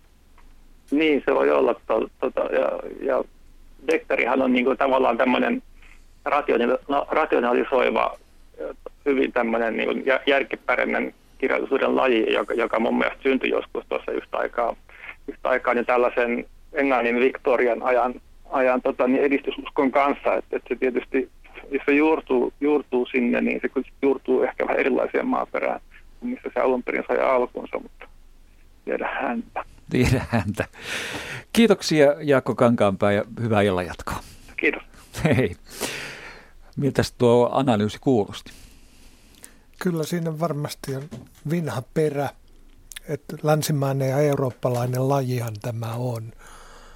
Sen, sen takia vaikka muutama vuosi sitten joku brittilehti julkaisi tämmöisen, äh, oliko se nyt liitteen kulttuurisivuilla, missä äh, käytiin läpi niin kuin koko maapallon eri paikkoja, että mistä kaikkialta voi lukea maantieteellisistä alueista, maista ja kaupungeista ää, äh, niin kuin dekkarin kautta tutustua. Mm-hmm. Niitähän oli hirveästi. Mutta kyllä ne niin kuin 99 prosenttisesti on tuontikamaa, niin kuin Jaakkokin sanoi, että, että, että, että, että, että on olemassa dekkareita, jotka kertoo meille Mongoliasta, mutta ei ne ole mongolialaisten niin, natiivien niin, kirjoittamia. Juuri näin, juuri näin. Mutta tuosta oluesta tuli janoisille ihmisille sen niin. verran mieleen, että tota Elmo Leonard, joka tässä juuri palkittiin, hienosta elämäntyöstä, niin, niin hänellä on 2000-luvun alusta semmoinen Pakanamaan lapset-niminen rikosromaani, jossa se taustatarina, päähenkilön tausta on se, että se on ollut leipäpappina Afrikassa ja sotkeutuu sitten tähän hutujen ja tutsien hurjaan kansanmurhaan ja konfliktiin. Ja tota, siellä Afrikkakuvauksissa, niin, niin ne jatkuvasti dokas siellä trooppisessa ilmanalassa banaaniolutta, joka kuulosti aika kauhealta. Hyi kauheata, joo. Leena. Leonardiltahan on, onko hänen tuorein teoksensa ei suomennettu, niin on nimeltäänsäkin Djibouti. Mm, totta. No, joo, joo. Varmaan liittyy tähän tota, Somaliaan yhdistettyyn piratismiin, joka ei nyt tarkoita mitään laitonta latailua, vaan ihan sitä oikeaa merirosvoutta. Joo, ymmärtääkseni. Jota siellä Afrikan sarven vesillä harrastetaan. Olisiko siinä sitten, että afrikkalainen tarinankerrontaperinne on enemmän ollut suullista? Että sitä ei on, tavallaan, tavallaan tavalla, tavallaan ei ole taltioitu. Eikä varmaan niitä asialaisiakaan. Niin, tuskin sielläkään, joo. juuri ole. Ehkä Kiinaa, Japania lukuun. Niin, no siellä tietysti se on eri perinne. Ja sama on arabiankielisissä maissa, mm. että muistaakseni jossakin aiemmassa lähetyksessä täällä muinoin olen puhunut brittitoimittaja Matt Reesistä, joka on kirjoittanut Palestiinaan sijoittuvia Joo. dekkareita, ja kun hänen yhtä kirjaansa sitten jossakin sikäläisessä lehdessä, ne ei ole siis ilmestynyt arabiaksi, niin, niin tuota, arvioitiin, niin puolet siitä arviosta pal- palstatilasta oli mennyt siihen, että lukijoille piti selostaa, että mitä, mikä, mikä, mikä on dekkari, mikä mm, on rikosromaani. Just, joo. Niin varmasti, koska jos, ei, jos ihminen, joka ei ole koskaan lukenut rikosromaania, joutuu sen pariin, tai yleensä länsimäisen niin kuin kirjallisuuden tietyn näköiseen rationaalisen juonen kuluun ja tämmöisen, jos oma kulttuuri on täysin erilainen, mm. niin millä, se, millä sitä tajuaa mitään? Niinpä. Tää, täällä on tuota, semmoinen, jonka arvelinkin tulevan tähän esille, että, tuota, että kuuntelin Afrikka-keskustelua ne vähän toisella korvalla, mutta jäin miettimään, että eikö Saharan itäpuolinen Afrikkakin ole Afrikkaa. Viitataan tietysti Agatha Christien Poirot-tarinoihin, esimerkiksi Kuolema Niilillä, näin Harry Ekholm Lappeenrannasta. Ja kyllähän Kristillä on aika paljon, mitkä tapahtuu Egyptissä, mutta eikö tähän Risto ollut tietty syy? Oli siis, äh, jos ajattelee Agattaa tämmöisenä maalaiskylämurhia rustaavana tätinä, niin mikä ei ole tietenkään väärän mielikuva, niin täytyy muistaa, että hän matkusteli nuorena hyvin paljon, muun muassa maailman ympäri matka. Ja, ja hän rupesi muun muassa nimenomaan, jos nyt muistan oikein, niin, niin tuolla Etelä-Afrikan vesillä opetteli surffaamaan. Siis lainelautailua. 20-luvulla. Nyt tämä mielikuvasta ei lähde päästä pois No niin, tota, jatka ole hyvä. Oli siis ensimmäisen aviomiehensä kanssa tämmöisellä tota, bisnesmatkalla, joka, joka liittyi imperiumin tutuksi tekemiseen. Herra Kristi oli, oli ikään kuin tota, tämmöisen mielenkiintoisen värikkään – siirtomaahahmon sihteerinä ja taloudenhoitajana ja sitten Agatta pääsi siivellä ja aika jännästi nykynäkökulmasta jätti pienen tyttärensä kotiin sukulaisten ja lastenhoitajien hoidettavaksi ja lähtivät kiertämään Muolinmaa, joka kesti siihen aikaan hiukan pitempään, kun piti laivalla mennä. Ja, ja tota, niin Agattalla on tähän liittyen tuo 20-luvun puolivälistä ruskeapukuinen mies niin tapahtuu osittain Etelä-Afrikassa. Mutta sitten tuli myöhemmin nämä hänen toisen aviomiehensä, joka oli arkeologi, Max Mallowanin myötä. Just tähän viittasin. Tuli Joo. sitten nämä arkeologiset kiinnostukset koko Levantin alueelta, eli siis Syyria, Jordania, Palestiina ja Egypti sitten nimenomaan. Ja historiallinen dekkari sieltä, kaikki päättyy kuolemaan Joo. muinaisesta sehän, Egyptistä. Sehän on siis dekkarigenren Sinuhe. Ja kirjoitettu itse asiassa julkaistu samana vuonna kuin Sinuhe 45. Meillä on tämmöinen lempiteoria, jota en nyt kauheasti paljasta, mm. koska siitä voi joskus jotain vielä kehittää, mutta että se ei ehkä ollut ihan sattumaa, että että nämä egyptiläiset merkkiteokset ilmestyivät lähes yhtä aikaisesti. Tämän puhelun myötä, kun kello on 19.26 ja kuuntelet Radio Suomen Dekkari-iltaa, palaamme Suomen kamaralle. Kenen kanssa puhumme? Täällä on Arja Paasio. Terve. Hei. Minkälaista asiaa sulla on tai mielipidettä? No mä tarjoisin tota, Reijo Mäelle tämmöistä tämmöistä teemaa, kun uuteen kaupunkiin kuuluu tämmöinen saari kuin Putsaari, 13 kilometriä Putsa, uudesta kaupungista Ahvenanmaalle päin. Mm-hmm. Ja siellä ö, kansantaru kertoo tällaisesta, että siellä on semmoinen suuri kallio, jonka päällä on tämmöinen lähde. Ja jos siitä lähteestä joku sitten lähteeseen putoaa, niin hänet löydetään Ruotsin puolelta. Jaha. Te puhuitte Ahaa. aikaisemmin tuossa illan suussa, aikaisemmin ennen uutisia puhuitte siitä näistä kansantarinoista. Niin tässä olisi yksi kansantarina. Ja, ja sitten totta on myöskin se, aivan totta on se, että, että sen kallion juurella on tämmöinen isovihan aikainen piilopirtti. Ja, ja tota, mä ehdottaisin Reijo Mäelle, että hän lähettäisi sankarinsa vareksen sinne Putsaareen kauas pois Turun kapakoista vähän palkasuviikoille ja, ja sitten siellä rupeaisi tapahtumaan jotakin jännää. No. En tiedä mitä, ei ole mun asia keksiä sitä. Tämä on varmasti aika hyvä. Tota, Se olisi hyvä. Vares joutuu gangsterien taka-ajamaksi ja tota, hyppää sinne lähteeseen ja pääsee Tukholman metrosta sitten ulos. niin siinä voisi... Jos hän on elävänä Joo, sitten tätä voisi yhdistää tähän just tämän aika-avaruusjatkumon, niin kuin mm. sanotaan madon reijiksi niitä, Kyllä. missä niin kuin, vaihdetaan niin tuosta paikkaa. Että, tuota, että, tässä, tässä on hyvin, hyvin monipuolinen teoria. Joo, tästä löytyisi kaikkea hauskaa ja sitten tosiaan niin kuin tämä piilopirtti, kun siellä on kaiveruksia siellä seinässä, se on puu, hirrestä tehty, niin siellä on 1700-luvulta lähtien kaiveruksia siellä seinissä, niin, niin tota, se on sillekin tavalla hirveän hauska. Hyttysiä siellä on aivan hirveästi. Mä oon käynyt joskus varhaisteini-ikäisenä, kun ö, isoäitini oli kansakoulun opettajana siellä Putsaaressa, niin olen käynyt itse siellä paikan päällä. Olen nähnyt sekä piilopirtin että lähteen, mutta en kokeillut. Kiitoksia sinulle soitosta ja oikein, oikein hyvää iltaa.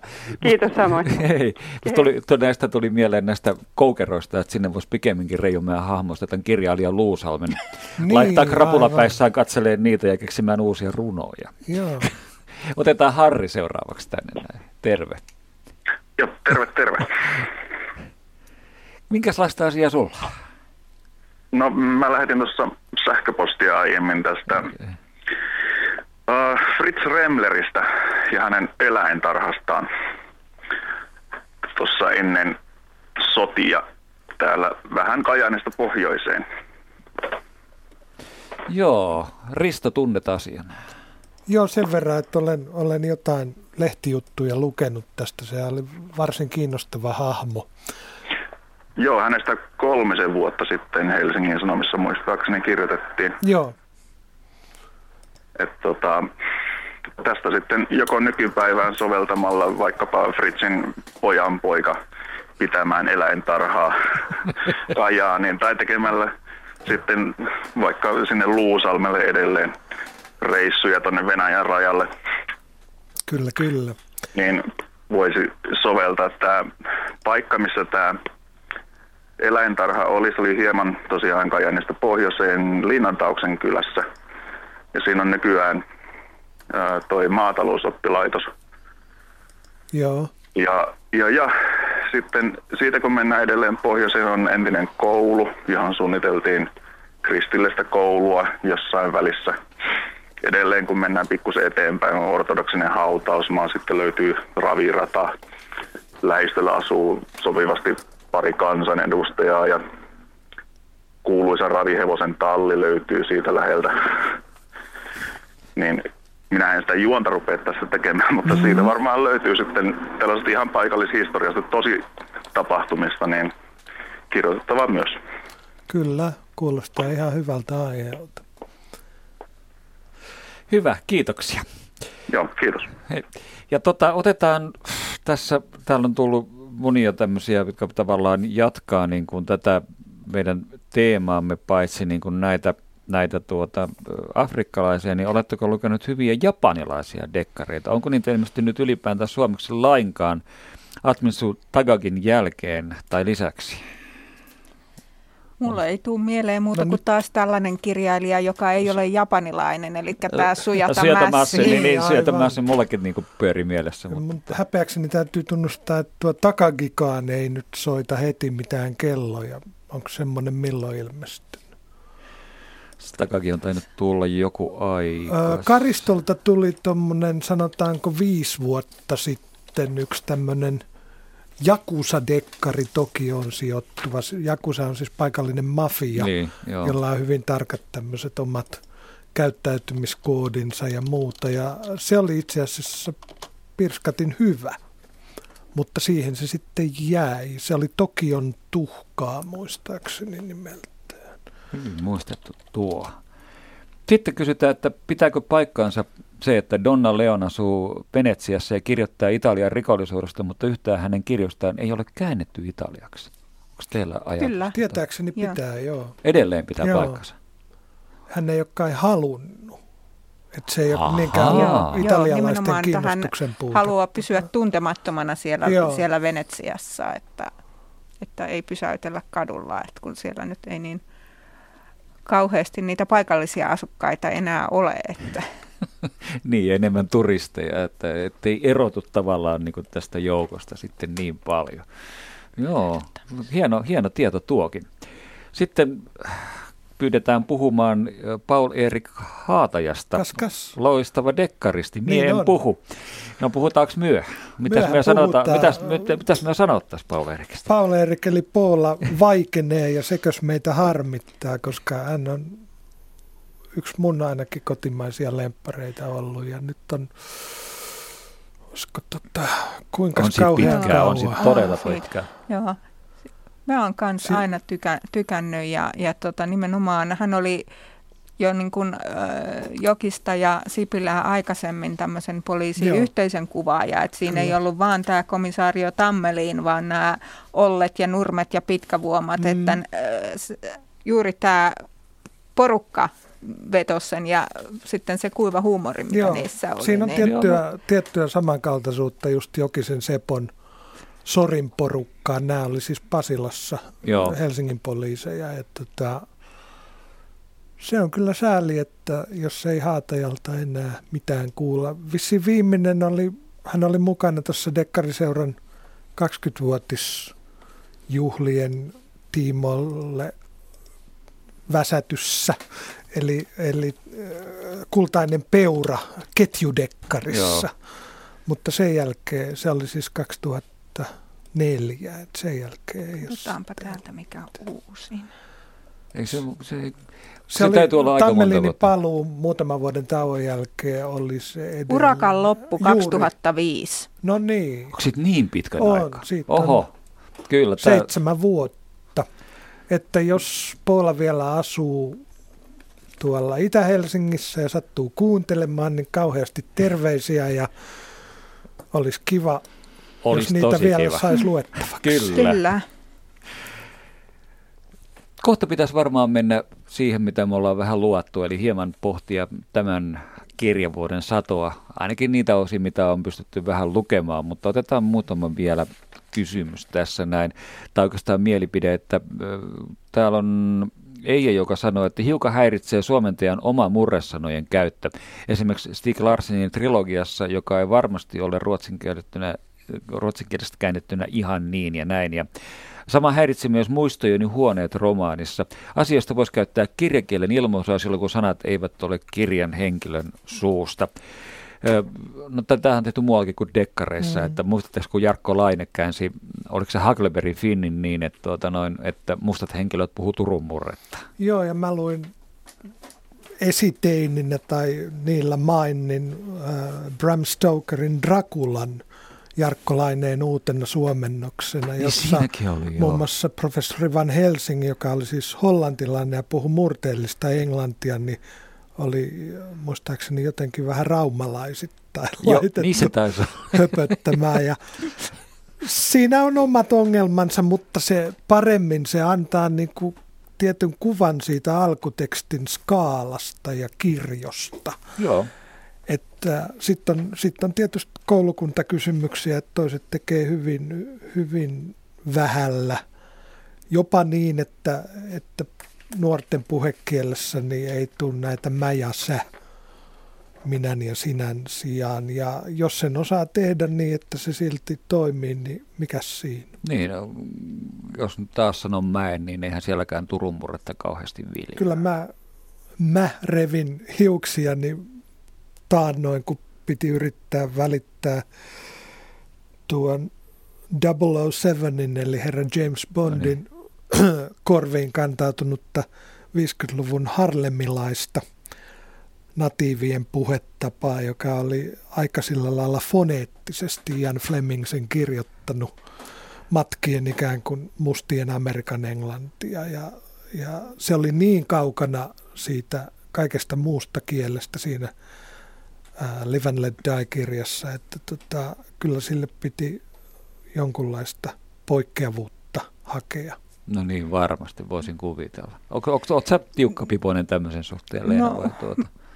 mun mielestä murretta on miellyttävämpi kuunnella kuin sitä on, on lukea. lukea. Että, niin kuin mainitsin jo sen yliluoman lööppi, lööppimurhan, että va, varsinkin semmoisilta alueilta, mistä ei ole, ei ole kotoisin, niin, niin tuota, no, Heli Laaksosen niin, näitä ru, ru, niinku- runojakin niin.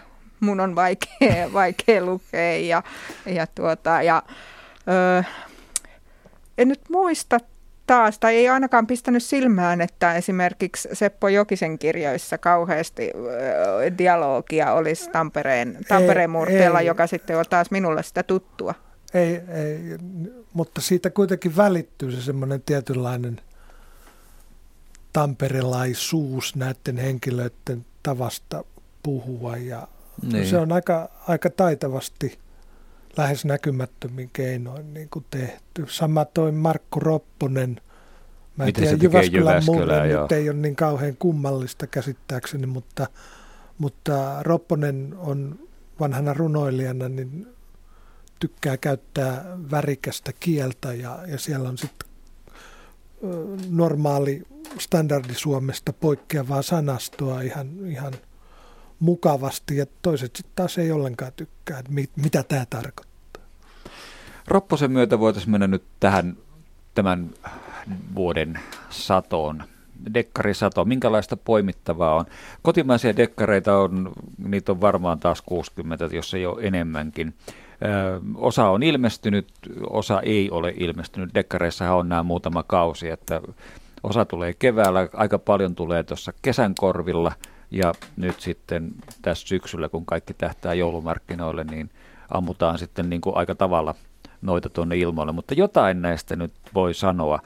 Mitä haluaisitte näistä nostaa esille? Me nostettiin ihan aluksi heti tuossa kello 18 jälkeen jo jotakin vähän esille, mutta mä näen esimerkiksi, että Leenalla on tuossa Staffan Bruunin toisella kotimaisella kirjoitettu. Jostain syystä tota Staffania ei käännetty, mikä ainakin musta on kyllä harmi.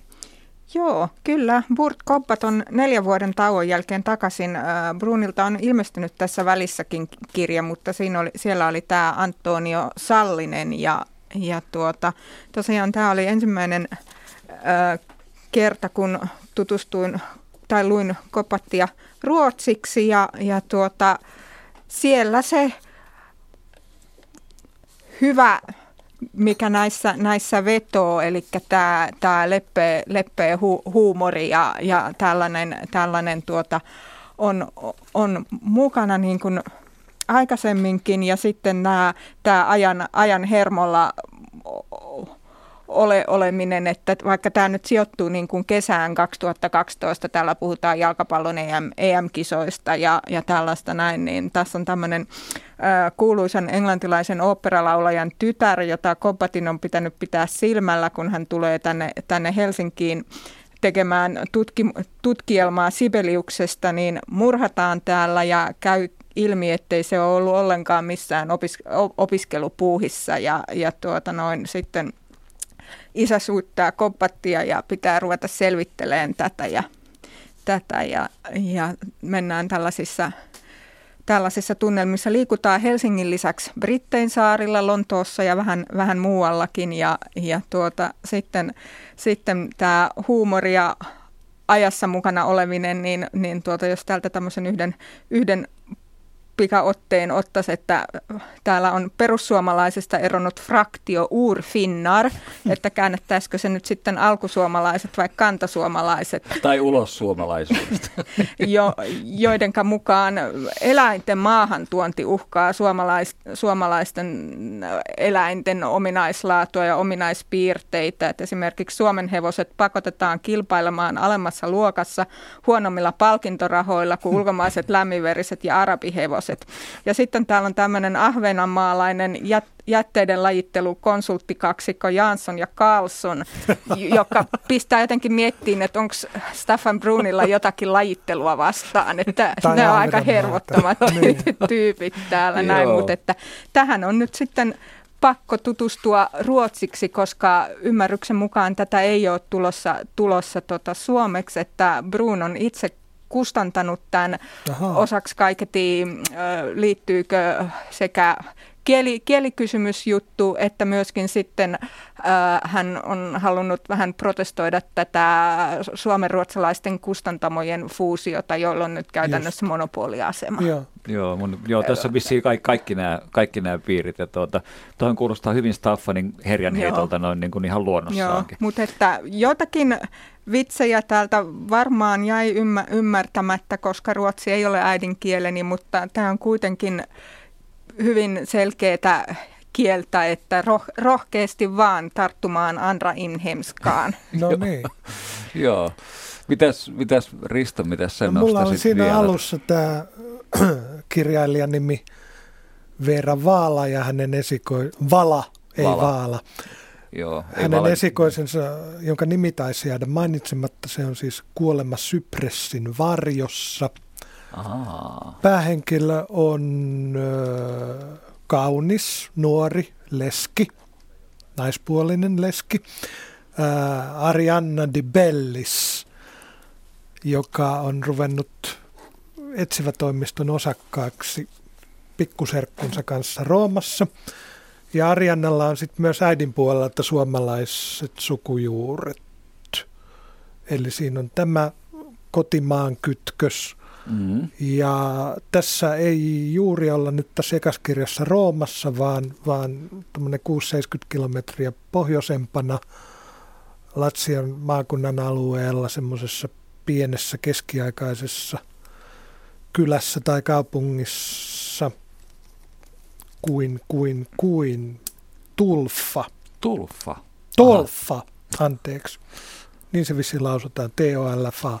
Tolfa joka sijaitsee siis noin suunnilleen siinä Civita Vecchian kohdalla. Civita Vecchia on rannikolla ja siitä on lauttayhteydet sitten tota, Sardinia Korsika, että se on niin kuin sillä korkealla. Aa, hyvä, suurin piirtein. Mutta maisemat muistuttavat Toskanaa, ne ovat, ne ovat kukkuloita ja vuoria, tietysti sypressejä ja muita metsiköitä ja tota, täällä Tolfassa on paikallisen hotellinomistaja perheen ää, nuori amerikkalainen miniä on löytynyt murhattuna ja tätä sitten selvitetään ja sieltä paljastuu kaikenlaista poliittista kähmintää ja sukusalaisuuksia ja muuta tämmöistä. Tämä on aika siis tämmöinen perinteinen, mutta hyvin vetävästi kirjoitettu ja ja minä tykkään, että, että luonteva ja aidon oloinen niin kuin tästä Italian kuvauksen osalta, että varten otettava kilpailija Donna Leonille. Just joo.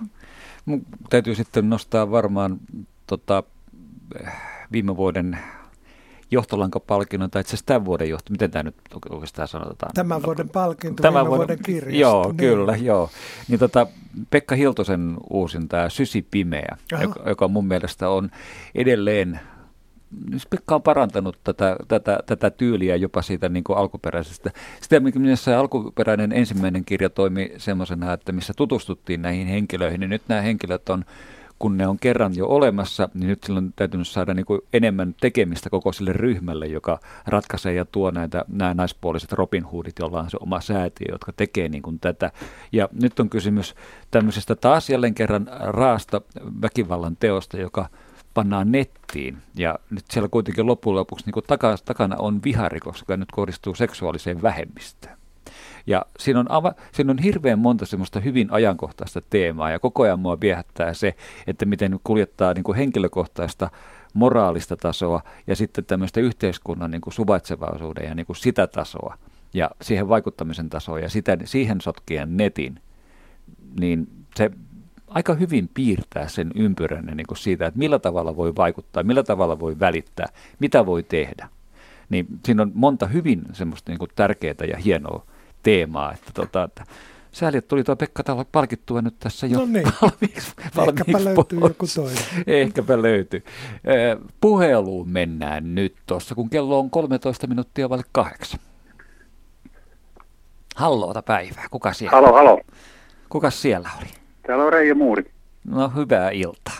Iltaa, ilta. Mi- mihin näistä asioista haluat ottaa kantaa? Meillä tämä ränsyilee vähän niin kuin No mä voisin ensin aloittaa tämmöisellä sivuasialla, eli tota, kyllähän suomalainenkin dekkari on tuolla, tuolla Afrikassa. Jos mä oikein muistan, niin kun suomalainen varustamo aloitti tämän risteilyn siellä, niin, niin Mauri Savejola kirjoitti kirjan. Mä olisin joskus lukenut, en muista nyt varmaan sen kirjan nimeä, mutta se oli joku kuolema risteilualuksella tai joku tämmöinen.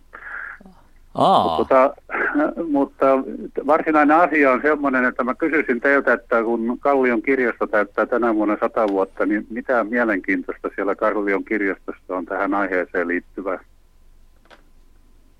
Liittyen, liittyen mitä siellä on, onko meillä tietoa tästä? Niin, että se tähän, tähän dekkariasiaan liittyen, siellä, siellä on yksi, siellä on Suomen suurin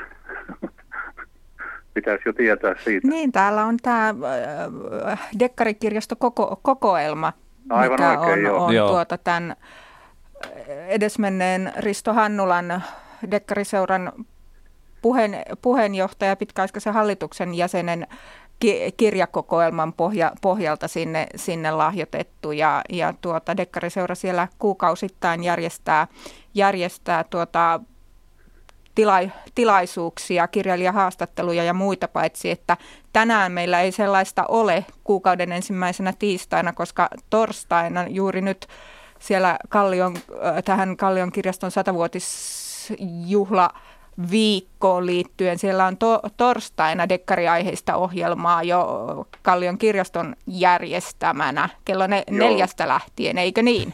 Joo, mä oon siellä itse, itse tota, niin, toi Hannes Markkulan kanssa pidetään se murha, murha Kalliossa. Ja tuohon vielä siihen kirjakokoelmaan, että se on sillä tavalla minua mielenki- tai kiinnostavaa, että ja mun mukava muistaa, että kun siellä yritettiin silloin saada komisario Palmu avaamaan sitä kirjastoa, niin kun ei saatu komisario Palmu, niin saatiin komisario Muuri, eli minä olin avaamassa silloin sitä Pekkari-kirjastoa siellä, siellä tota, leikkasin pienen pätkän sitä nauhaa sitten talteen, eli Hyvä. oli ko- korvaamassa tätä Palmua, mutta tosiaan torstaina siellä on tämmöinen, se alkaa 16.30, on tämmöinen tilaisuus Murha Kalliossa, minkä minä ja toi toimittaja Hannes Markkula vedetään, ja meillä on siellä kolme murhaa, ja mikäli voisi kertoa, että nämä on to, tosi murhia, ja ne on, jo on tutkinnut loppu sieltä taitaa olla yksi edelleen epäselvä, mutta tota, niin kuin mapissa, mutta että siinä on, että mit, mitä on, on, nämä kolme on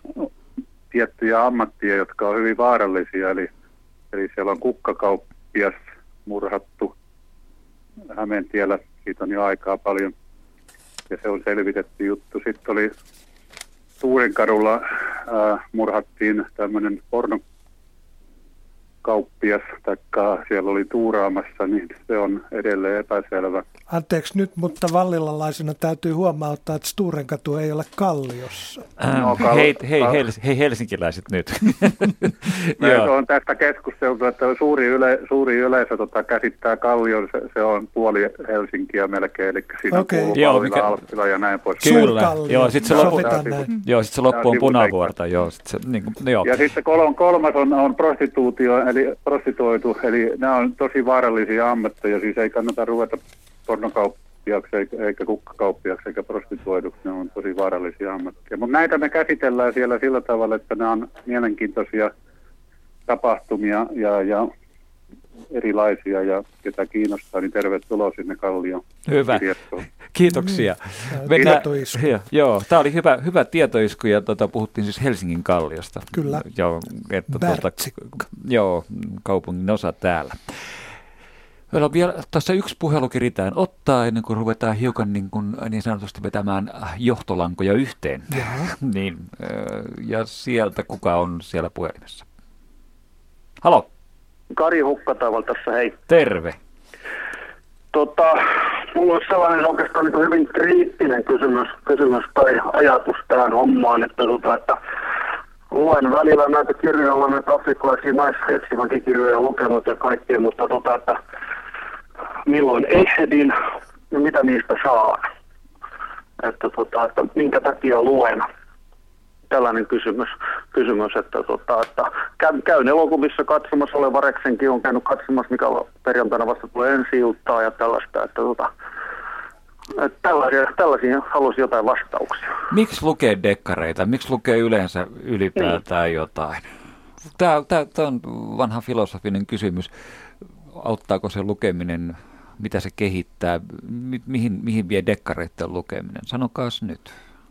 Minä pidän hyvi, hyvistä tarinoista, tarinoiden lukemisi tai sillä tavalla. Ja dekkareissa nyt yleensä on kuitenkin se tarina ja juoni, jotta se on hy, hyvä ki, kirja. Että onko se sitten jotakin jännityksen etsimistä arkeensa, niin saattaa hyvinkin olla sitä, mutta luen myöskin paljon muuta kuin dekkareita, mutta että kyllä tämä ihmisten ikiaikainen halu kuulla tarinoita, niin se on ainakin minulla hyvin paljon taustalla. Eikö se ollut Chandler, joka sanoi, että kaikki lukeminen on eskapismia?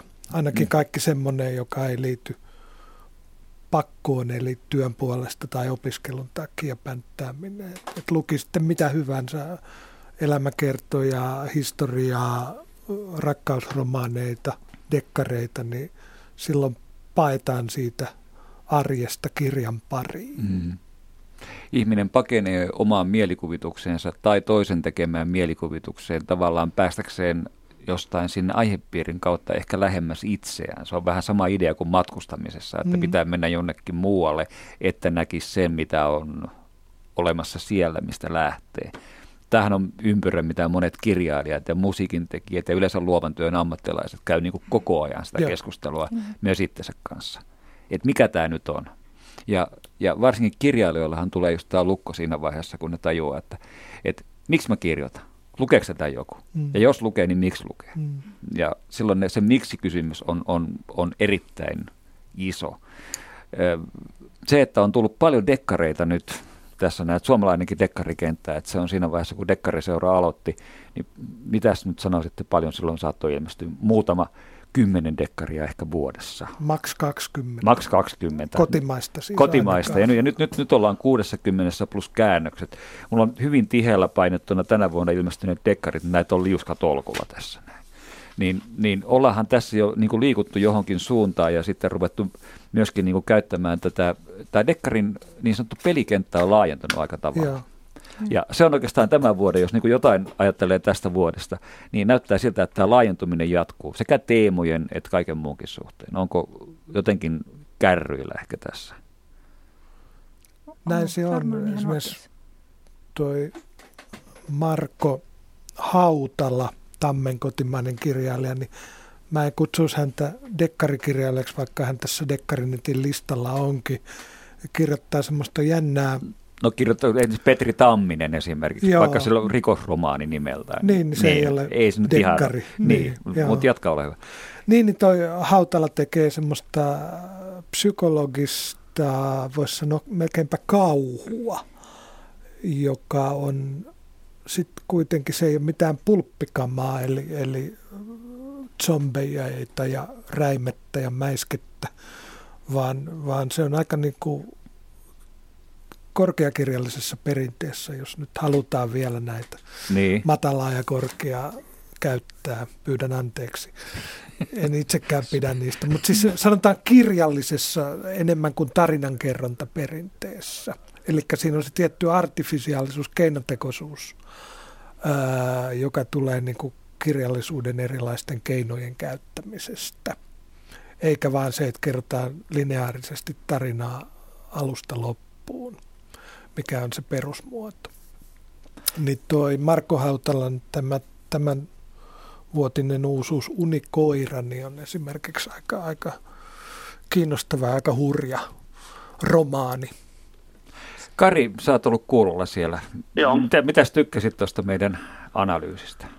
No joo, kyllä tietysti, että mä, mä, mun eskapismi on, tota, että mä matkustan paljon tietysti, että, tota, että se, on, se on yksi. Tota, mutta sitten tämä aiheuttaa niinku kysymyksen, tämä kanssa nämä nykyiset rikokset, mitä tapahtuu, että tuleeko ne elokuvista, tuleeko ne kirjoista, mistä ne tulee, koska tota suoria, suoraa verrannollista tuntuu olevan tällä hetkellä, hetkellä nämä, nämä, tota, mitä on Suomessakin tapahtunut tällä hetkellä.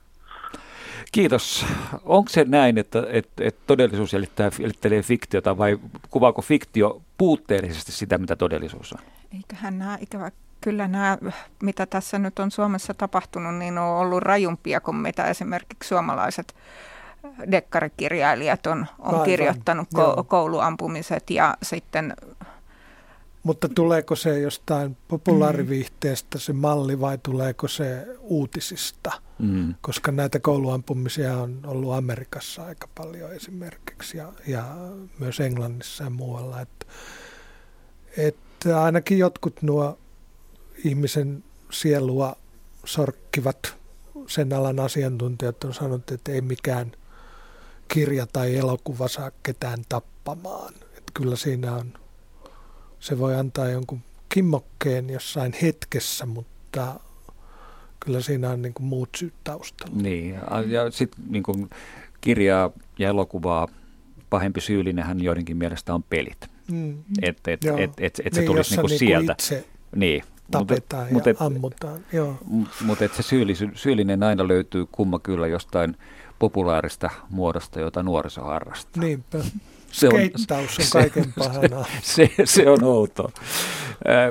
Dekkarivuodesta olemme pystyneet vähän vetämään, jo, vetämään yhteen. Meillä jää käsittelemättä muun muassa se, että, tota, että esimerkiksi niin Leena Lehtolaisen ja Soininvaaran Taavin niin kuin kaksi sarjaa on saatu loppuun mm. mun mielestä ihan niin kuin näin kohtuullisesti ja hyvinkin.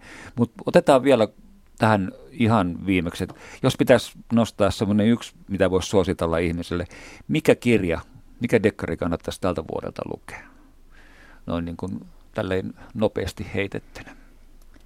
Saa olla ulkomainen tai kotimainen. No niin mulla oli nyt juuri käytännössä, käytännössä sain loppuun ennen tänne tuloa uusi tuttavuus Suomessa – Elizabeth Hand-niminen amerikkalainen kirjailija, jolta on tullut ihan hiljattain tämmöinen kuin Pimeää kohti. Siinä on sikäli suomalaista lukijaa kiinnostava kytkös, että päähenkilö lentää New Yorkista Helsinkiin ja päätyy sitten Islantiin. Ja siinä yhdistetään tämmöistä heavy ja death metal hurjaa rockskeneä, pohjoismaiseen mytologiaan. Leena. Philip Kerrin Liekit Berliinissä ilmestyy lokakuussa natsi-Saksaan sijoittuvaa kovaksi keitettyä nuoria. Kiva, että Kerri on käännetty. Kyllä, ja Vihdoinkin. että aloittaa sitä ensimmäisestä Joo, teoksesta, aivan. vaikka on ilmestynyt vuonna 1989 alkuteos. Onko sa- jo niin Joo, Joo, mä sanoin jo Hiltusen Pekan, että en vaihda enää tässä Et vaiheessa. vaihda enää Pekkaa pahemmaksi. Risti Leena, kiitoksia. Tämä oli Radio Suomen Dekkareilta. Viihtykää pimeässä.